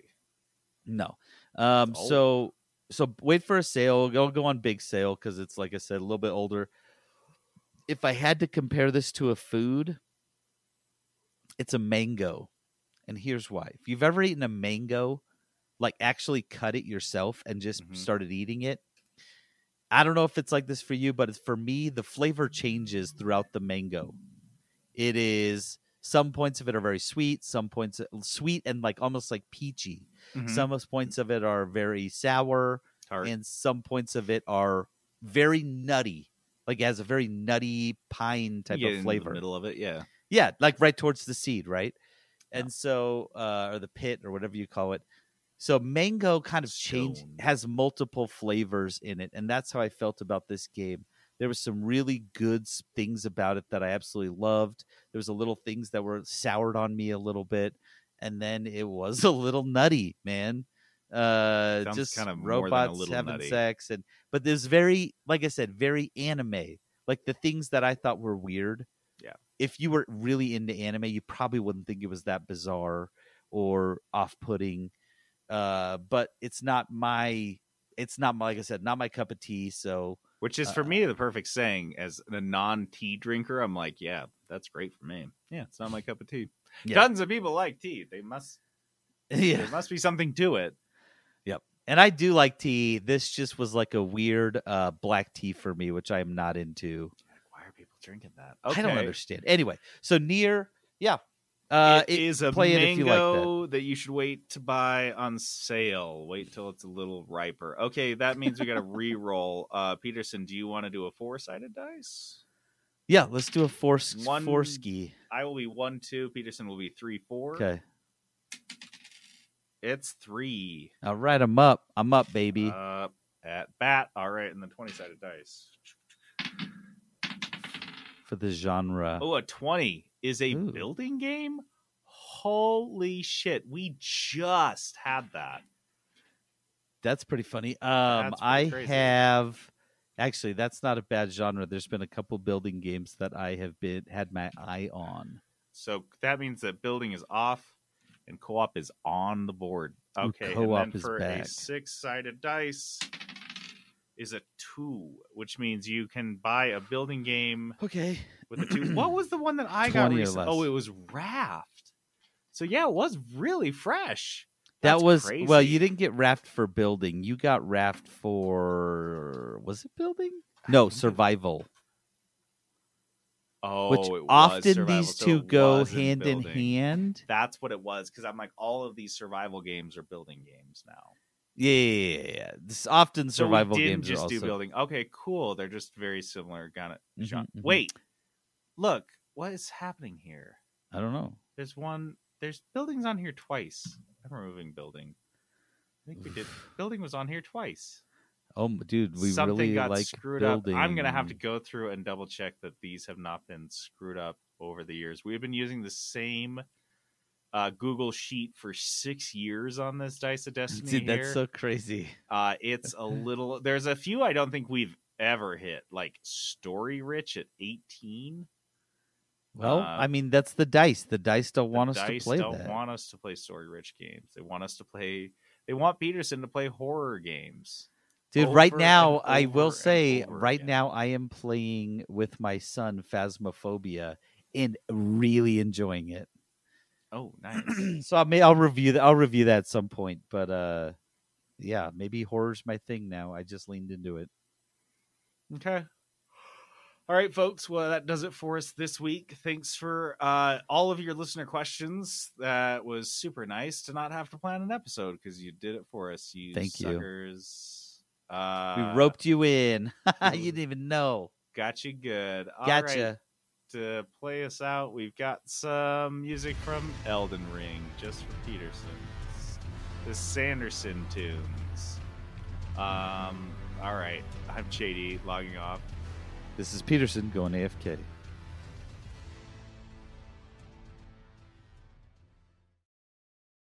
Peterson Productions. Oh, yeah.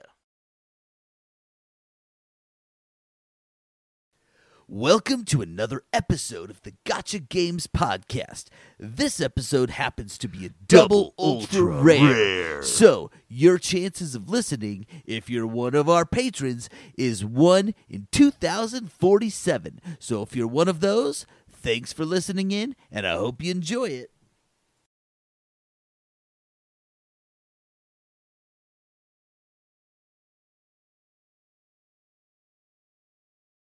Quit if you had a plan?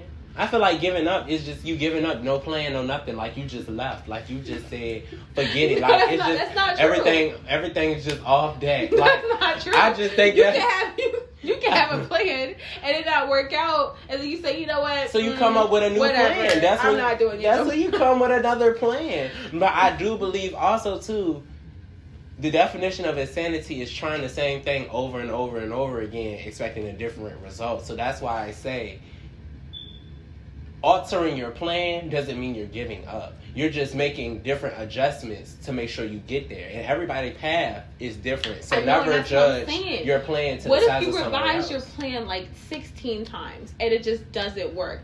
Don't you think it's okay? It's time to let it go. That's not quitting. That's called I really, truly tried and it's just not working. I feel like there's a big difference. I mean- quitting is like after one time, you're like, all right, I'm done. That's I quitting. as though it's just no, because at the end of the day, I remember people say I couldn't dance.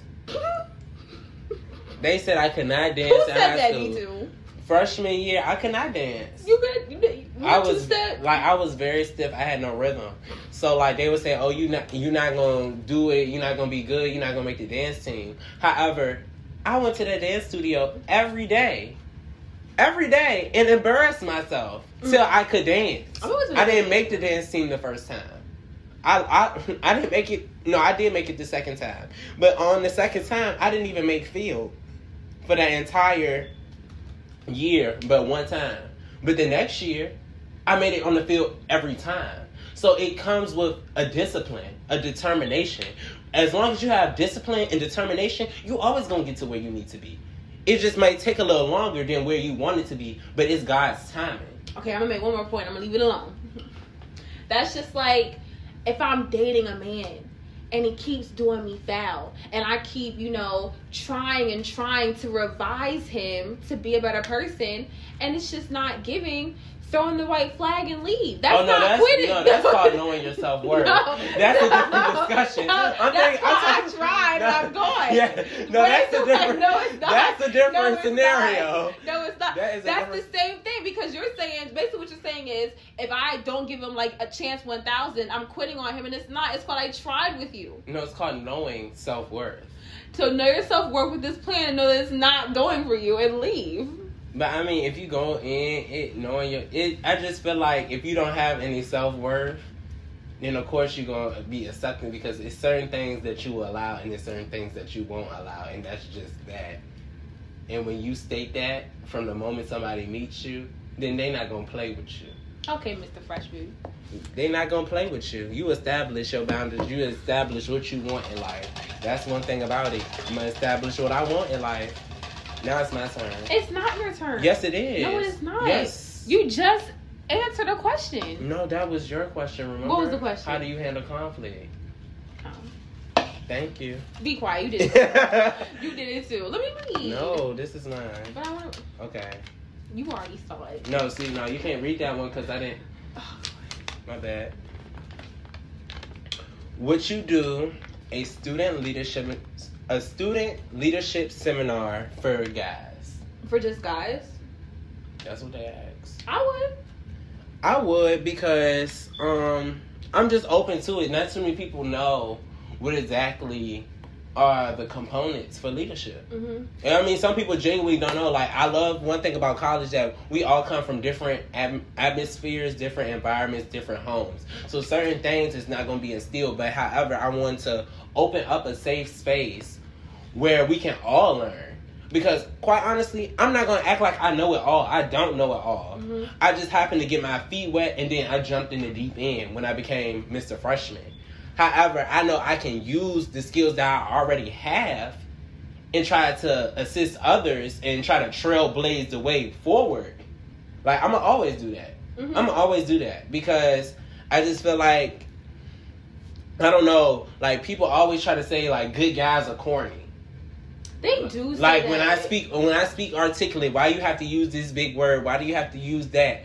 But it's just me having a sense of mannerism. You ever got called an Oreo? No, I never got called a I got Oreo. No, like I'm very no, I'm cultured. I'm, no. I got called that a couple times. But I mean, I don't know why people try to define you as trying to be white when you're trying to be articulate. That's what I say. I say you're trying to be the way, proper. But y'all saying that multiple times really downgrades our culture and our race. So basically, what you're telling me is that in order for me to act like a black person, I have to talk like I'm illiterate, use a bunch of slang words, talk very like hoodish. And it's like, no, I can use all my syllables and still be very much African American. I still have my black card. Yeah, I mean, you just are able to code switch. Exactly. And I mean, it's just essential. It's one of the key things that Of us- being us- black. uh, yes, of being black. Quite honestly, it's a key. It's a key quality. It's a key aspect. So I just think that you know, I think that you shouldn't be judged. And I mean, quite honestly, here at Union, you won't be judged for trying to improve your professional development. So I definitely would say I would host a seminar. I am hosting a seminar soon called Crown Consciousness Man to Man. Mm-hmm. So please show up to that. It is on Tuesday at 4 p.m. in large conference room. So I would do it. I want to be responsible for uplifting black kings. yes, because we love our black kings. Mhm. We love our black kings. I love me some black kings. So I just will say that like I definitely would do that. I'm definitely open to that. Alright. I'm glad you're open to it.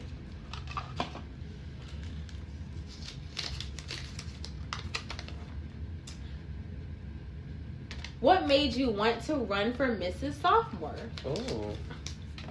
What did make you want to run? What made me want to run, um, honestly, I'm just gonna get this out the way.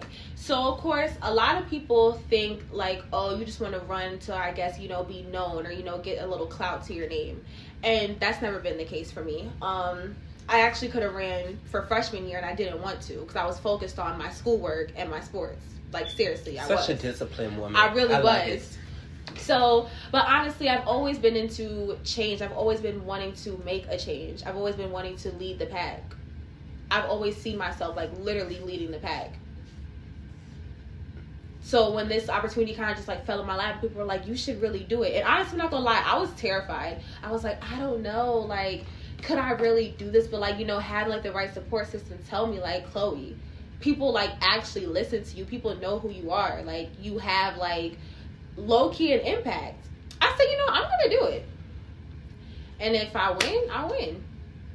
And that's that's what's up. Like if you win, you win. But I know you're gonna win. So like that's that's just like that's my opinion on it. Because we're gonna speak the good affirmations, especially in this space. We're Mhm. always gonna speak the good affirmations. So that's what's up. Thank Do you, want me to answer that question or? Yeah, you can, wait. I don't think you can. What made you? Well, I mean, I could just flip it. Oh yeah. what made me want to run for Mr. Sophomore is I feel it's because I feel as though Mr. Freshman allowed me to like not only allow me but allow my class a space to just grow in a sense. Everything was pretty much new because we were working in a pandemic. Mm-hmm. The court is just it wasn't the regular court.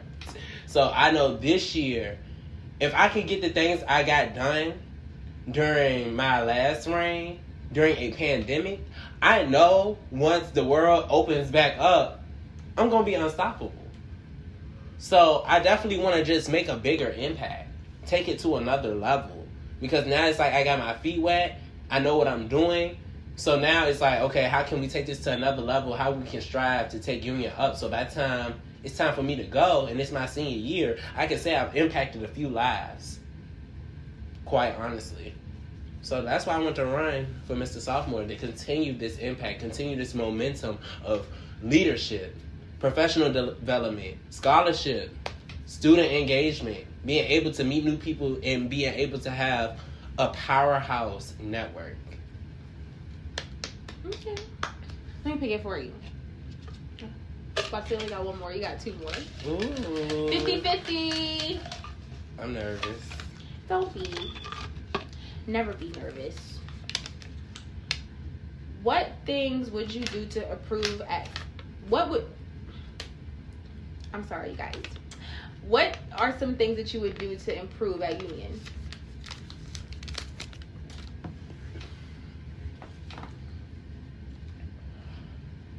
I would first start with my students, with my fellow classmates. Quite honestly, I want to work on, like you said, being unified. If I can host the fun programs, the professional programs, and host kind of in the middle programs, that happy medium, and people are coming out, that's success to me. That's how I feel like campus life is thriving Mm-hmm. because we're all taking something from this university in some way, shape, or form. So I know hosting events, but I feel like that just comes with the territory. Mhm. So that's just one of the things I would do to improve. But I do know I want to implement more mass mandate. Because, you know, a lot of the times we can't go into certain buildings because we don't have the mask. But at the same time, there's masks not being provided. Mm-hmm. So it's like, how can you say we need mask this, we need mask that, but you know the stores are pretty much far from Union as well. Especially if you're a college student who doesn't have a car. So I know one of the things I want to implement is masks being available for everybody and accessible to everyone in some way, shape, or form. Because then we're able to go to certain places without it being a hassle. Because I know certain students are just not even gonna go because they don't even have a mask. People gonna turn them away, turn them away at the door. Mm-hmm. So I definitely feel like that's one of the things I would do to improve union. I definitely want to work on more leadership positions for everybody besides Royal Court and SGA. I know we have internships here in the workforce office, but I want to make sure like those resources are really being used because the more student leaders we have, the more impact we can make.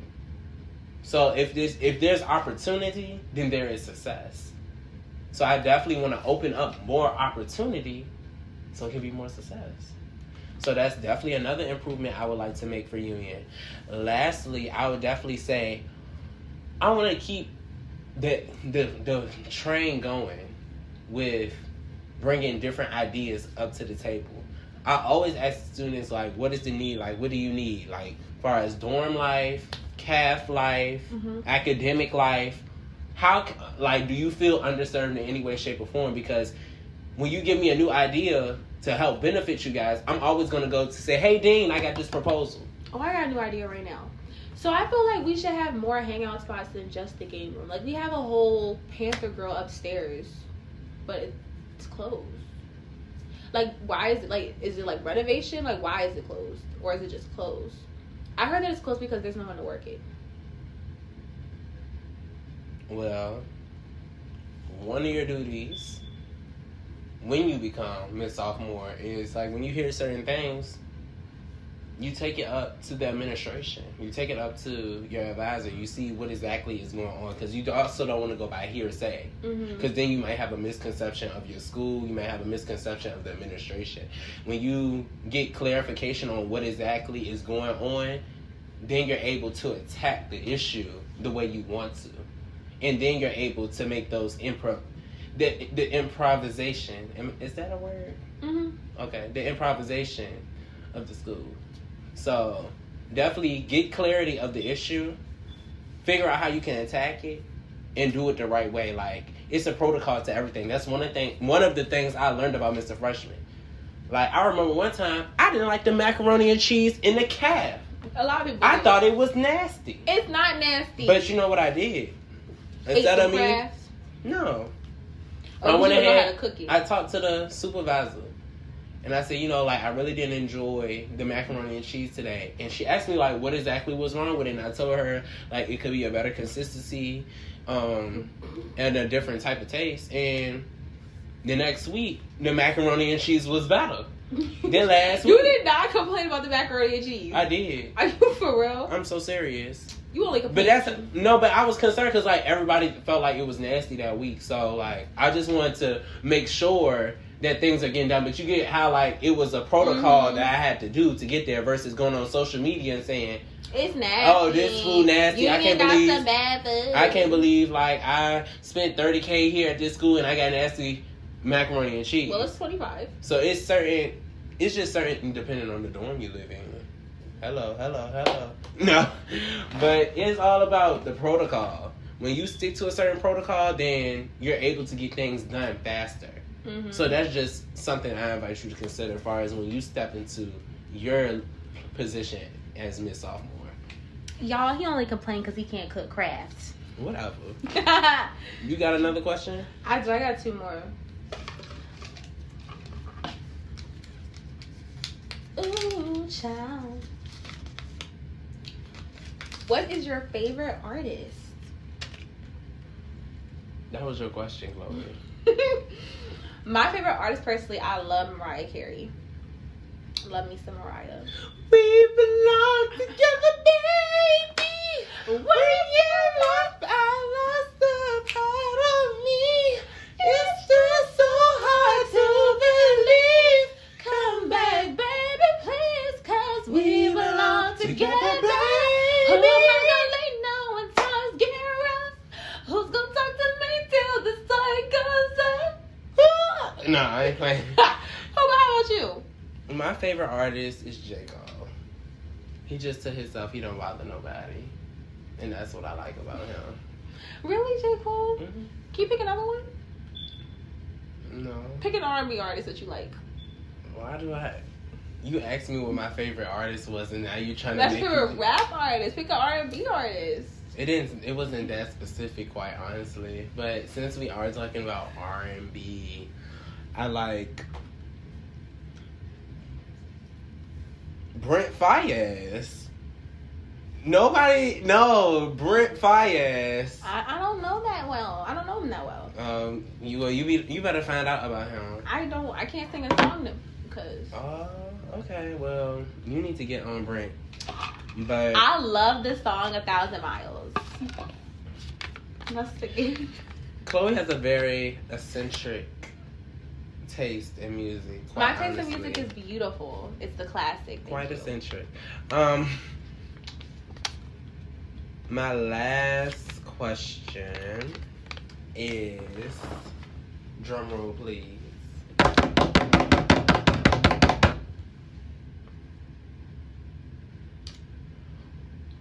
What is your mission and objective if you do not win Mr. Sophomore? Quite honestly, if I do not win, I will say, you know, everything happens for a reason. And with that being said, I will still continue my objective and goal to enhance the professional development of student leaders here. So, you know, I just always want to be able to be a guy, always being able to be a resource because I know it's certain things that I just know. And some things it's just natural leadership skills that I have. So, I would just continue to be a resource. And I also will still try to host programs because I mean, Mr. Freshman, you don't. Mr. Freshman don't. Make, Mr. Freshman don't make me. Mr. Sophomore don't make me. I make the position. Mm-hmm. It's not about the crown. It's not about the sash. It's beyond that. That's why I started this podcast show. Quite honestly, for you to get my perspective on things beyond that. It's about the service. It's about the work. I was working and doing service before I came into Mr. Freshman. I was an Eagle Scout. Only four percent of Eagle Scouts are black men. So like that's like a high honor in that community. So it's like I've always been serving. I will, I've always had a heart for service. So quite honestly, it doesn't matter if I'm Mr. Sophomore or not. I'm always going to serve class 25. I came in serving class 25. So, you know, and I want to say thank you to my class for accepting my help as well, though. Okay, So, that's cool. like the the mission, the objective, that don't stop at all. like it Mhm. don't stop at all. The marathon continues. the marathon continues. So, yeah. What about your last question, Chloe? Okay, how about to say I don't want to answer that. I don't want to think about it. Okay, I'm gonna let you think on it. My last question. Yodeling, please. I'm not yodeling. I'm not yodeling. Dang, I gave you a drum roll. I want to yodel. Yodeling. E forever. Alright. oh, I like this question. How did you get to be so confident? I think this is like a great way to end it off. I'm gonna give y'all some gems. So, the way I got to be really confident, honestly, was when you like honestly, like, and it sounds like I'm telling you, like when people like growing up, you hear your parents say like the most cliche things to you, and you just think like, okay, you're just saying it. But no, I'm telling you, like once like you really tap into who you are, and like once you really realize that nobody can bring it to the world like you can, it does something to you. Well, it does something to me. Like when I was younger, I used to get picked on about everything. Like mostly my skin tone. I like literally I hated the fact that I was a brown skinned girl. I hate that for you. I really Because, you know, chocolate. Is amazing. yes. Gorgeous. So, how did she build your self confidence? Um, so actually, it was after I had transferred schools. So when the first high school I went to was it was predominantly white. I mean, there of course like were black kids, but like it was predominantly white. But I transferred to um, early college high school at Delaware State University. So I was on Delaware State University's campus for high school, and that's at HBCU. So I remember just like you know walking around their campus, going to classes in their buildings, and it was this girl. It's this one girl. One girl can change your life. Well, a person can change your life. I'm walking, all I hear is, You're so beautiful. I love your skin. And once she said that, and I was just like, it just kind of clicked, like, oh shit, I got some pretty skin. And that just like stuck to me, and like ever since I just like genuinely believed it. And then like I just started like watching people who looked like me, like, oh, you're on a, you're on an HBCU campus. You see black people all everywhere. I see people that look like me embracing who they are, embracing their skin. Well, well, shoot, she's pretty. I'm just as dark as her. That means I gotta be pretty too. Yes. And I mean, color shouldn't be tied to beauty at all. It shouldn't, but like when you hear every single day, like, oh, you're burnt, oh, you're charcoal. It's pretty, you know, Mhm. demeaning. Yeah, like I really thought I was hideous. But I mean, people used to pick on me about my lips. What's wrong? They They used big? to they used to say when I was little that my lips was too big. Like they was they'll say it's bigger than my face. I see your lips before I see you. and it's possibly because like I also had like a funny name, but it it's an African name. My name is Ditu. And I should have said something about that. So let me tie back, and this is a little off topic about change. My name is Ditu Kasui. Ditu stands for small axe with handle. Kasui stands for forest. Mhm. So when you cut the forest, it is a new one that grows. So my name means change, out with the old, in with the new. So My name means blooming joy. really, Mhm. okay, okay, blooming joy. Mhm. Salute, I'm Chloe. Okay, blooming joy. But yeah, yes. Back so- to back to the topic. So But I- yeah, oh, so sorry. it's okay. But no, seriously, um, I really just it honestly like depends on who you hang around. And like one thing about me, like at my first high school, I'm not gonna lie, I was so at the time messed up in the head. I was hanging around people who I knew were bad for me because I didn't want to be alone.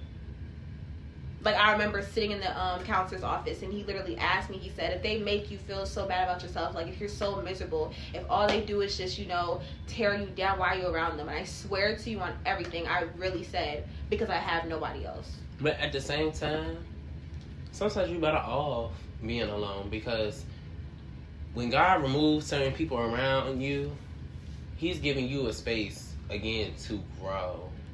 Like you need some time to yourself, figure out what does Chloe want, what does Chloe need, what does Chloe, what it, what are you? He's preparing you for something. Fifteen year old Chloe did not know none of those answers. I'm pretty sure, like, but you just gotta realize, like, what is God preparing me for when you get into those moments where God start removing people? Because clearly, when people wasn't good for you. They weren't good for your self esteem. They weren't good for your confidence. Clearly, they trying to tear you down Mhm. instead of building you up. So you need to get out of that toxic space because I already said what you speak comes to existence. So if people are constantly putting negative thoughts into your head, and then you start believing it, then you're gonna start behaving that way, and then you're gonna start talking that way. No, let me take that back. You're gonna start talking that way, and then you're gonna behave that way. So it's kind of a think, say, behave Mm-hmm. mindset. This is what my dean, Miss Deborah Martin, taught me. Is if you surround yourself by that negativity and always have people pouring negative thoughts in your head, and then again you start believing it, and then start saying it, and then you're gonna start acting like that. If people tell me I ain't nothing, I ain't nothing, I ain't nothing, I'm gonna start believing that I'm not nothing. Then I'm gonna say, you know what, I'm nothing. And then after that, I'm gonna start acting and doing things as if I was nothing. Mm-hmm. So once you surround yourself about people who say, you know, you will, you can, you can, you will, then you're gonna start seeing and enjoying the fruits of your labor. So I would just, you know, like when you do, you everybody is afraid to be alone, whether mm-hmm. they want to admit, admit it or not. However, you shouldn't be. You should embrace that time.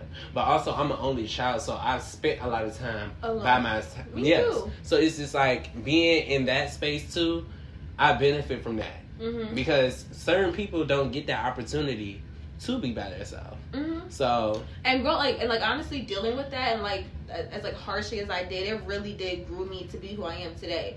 And um like I said, like once like I started realizing like, bro, I am freaking like gorgeous. Like my cheekbones though. Like honestly, I'm a monster now. Like they created a monster. How many times do I post myself a day? just a straight monster. like straight monster. like literally if I see a mirror, I'm stuck there for like ten minutes. Nah, you are. but I love that about you though. Like, don't let nobody dictate who you are or how you see yourself. Because at the end of the day, as long as you have a strong mindset and you have a strong spirit, can't nobody tell you anything. Mhm. The world is yours. You take it, you own it. That's all it is to it. So that's just you know a couple of things I invite you to consider. Um, do you have any more questions? No. So what is your platform? So my platform, I think I already said this, but my platform is embracing the unique. So it kind of ten, it, it really does tie into what I kind of went through as a child. I want to bring it to college. Um, like I really, I don't like, I don't like cliques. I don't like people having to really change who they are to fit in. And like I guess it gets a survival tactic, but it shouldn't have to be a survival tactic. What are we surviving for? This is not the Hunger Games. We all need to embrace each other. We all need to love one another. We are one school. One, we are a small school. So we have to see each other on the daily. And then number two, we really need to show Panther love and Panther pride. I shouldn't see certain groups that like I shouldn't see sports over here and you know like I shouldn't see that. Like if we're, we're in college, we're not in high school. So it's all about honestly bringing everybody together as one and really just embracing everybody. I feel as if we should all sit at one table because nobody's better than anybody. Yeah, I feel that. I feel that. I feel that. I feel that. My platform is the comeback kid, keeping ideas diverse. Nothing will ever be the same. Ever. Ever. And that means more so like my previous platform was setting the tone for the future of VUU. And unfortunately, I feel as though it was kind of slowed down due to COVID. Not mm-hmm. being able to host those programs at all in the fall. But being able to, you know, slowly as the school reopens, do those programs towards the end of my reign, it was like a setback, but we coming back stronger than ever. Ever. And when I tell you I'm keeping these ideas diverse, like anything you want, if it's reasonable or within reason, I'm gonna make it happen. In any way, shape, or form, I'm gonna, I'm gonna write that proposal. I'm gonna have those meetings with the dean, have the meeting with SGA so they can hear our needs. I'm gonna always keep those ideas diverse, and also I'm a creative. One thing about it, I'm gonna think outside the box. I know for homecoming, I'm introducing the idea of Union Cello, a week full of fun. You know how they had a festival and they get the little festival schedule. Mhm. I want that to be like our homecoming. That's just a little idea that I have in my head, just something creative. So I always want to just bring new things to the table, always different things, like just for the betterment of our school and just for us to have fun, but also grow. Mm-hmm. Because the only time play come before work is in the dictionary. Okay? The only time play go before work. And quite honestly, I like to do both. Okay? If I can work in the beginning of my day and then have a good time and have a good event to follow right after a good seminar, then that's what I want to do. So that's my platform. That's how I want to keep ideas diverse. I feel as though I did a great job serving Virginia Union. I fed the homeless um, on Thanksgiving. I worked in the communities and assisted in fundraisers to help young African American scouts go to summer camp. I fed the homeless. I feel like I represented Union very well. So, you know, I want to keep that greatness on. Like, you can't stop greatness. Like I said, whether if I get the position or not, my greatness will not be stopped. Mm-hmm. I'm going to continue to shine. I'm going to continue to put in that work, put in that service, put in my best ability. Because when you pour everything that you have into something, you're going to enjoy the fruits of your latest later on. And that's all it is to it. Amen. So I just would say, you know, thank you guys for tuning in to our Red Cup questionnaire. Thank you for your questions. Thank you for your participation. And I appreciate you guys tuning in. I do have another podcast releasing on Wednesday. So please be prepared to listen then. And if you have any other questions, you can comment below on the podcast or DM me at Be Like Ditu. That is B E L I K E D I T U. Thank you guys for tuning in. Chloe, any final remarks? Yes, um, I really, I really enjoyed doing this. I, like you said, I enjoyed answering your guys' questions. And honestly, um, whether, like you said, whether I get position or not, I'm just, I'm grateful that I honestly got to experience this and honestly got to talk to people about my plans. Cause like, fear like really has kept me from like opening up to people, especially when it comes to things that I want to do because like well is people gonna like it? Or people gonna think it's stupid? But honestly like being in the spotlight is has me like chloe what are you scared for? Just go out there and do it. But you know power of the tongue. So we are going to be your next mr and mrs sophomore. Hopefully, hopefully, hopefully. No, I'm gonna believe it. I'm gonna achieve it. and you're gonna see it And I'm gonna see it. I'm gonna believe it. I'm gonna achieve it. And I'm gonna see it. mm-hmm. I can. I will. I will. the comeback I kids is coming and it's never gonna be the same Okay, I like that. That's the best way to end that. Girl, words can't express the way I feel for you. The way you hold me, the way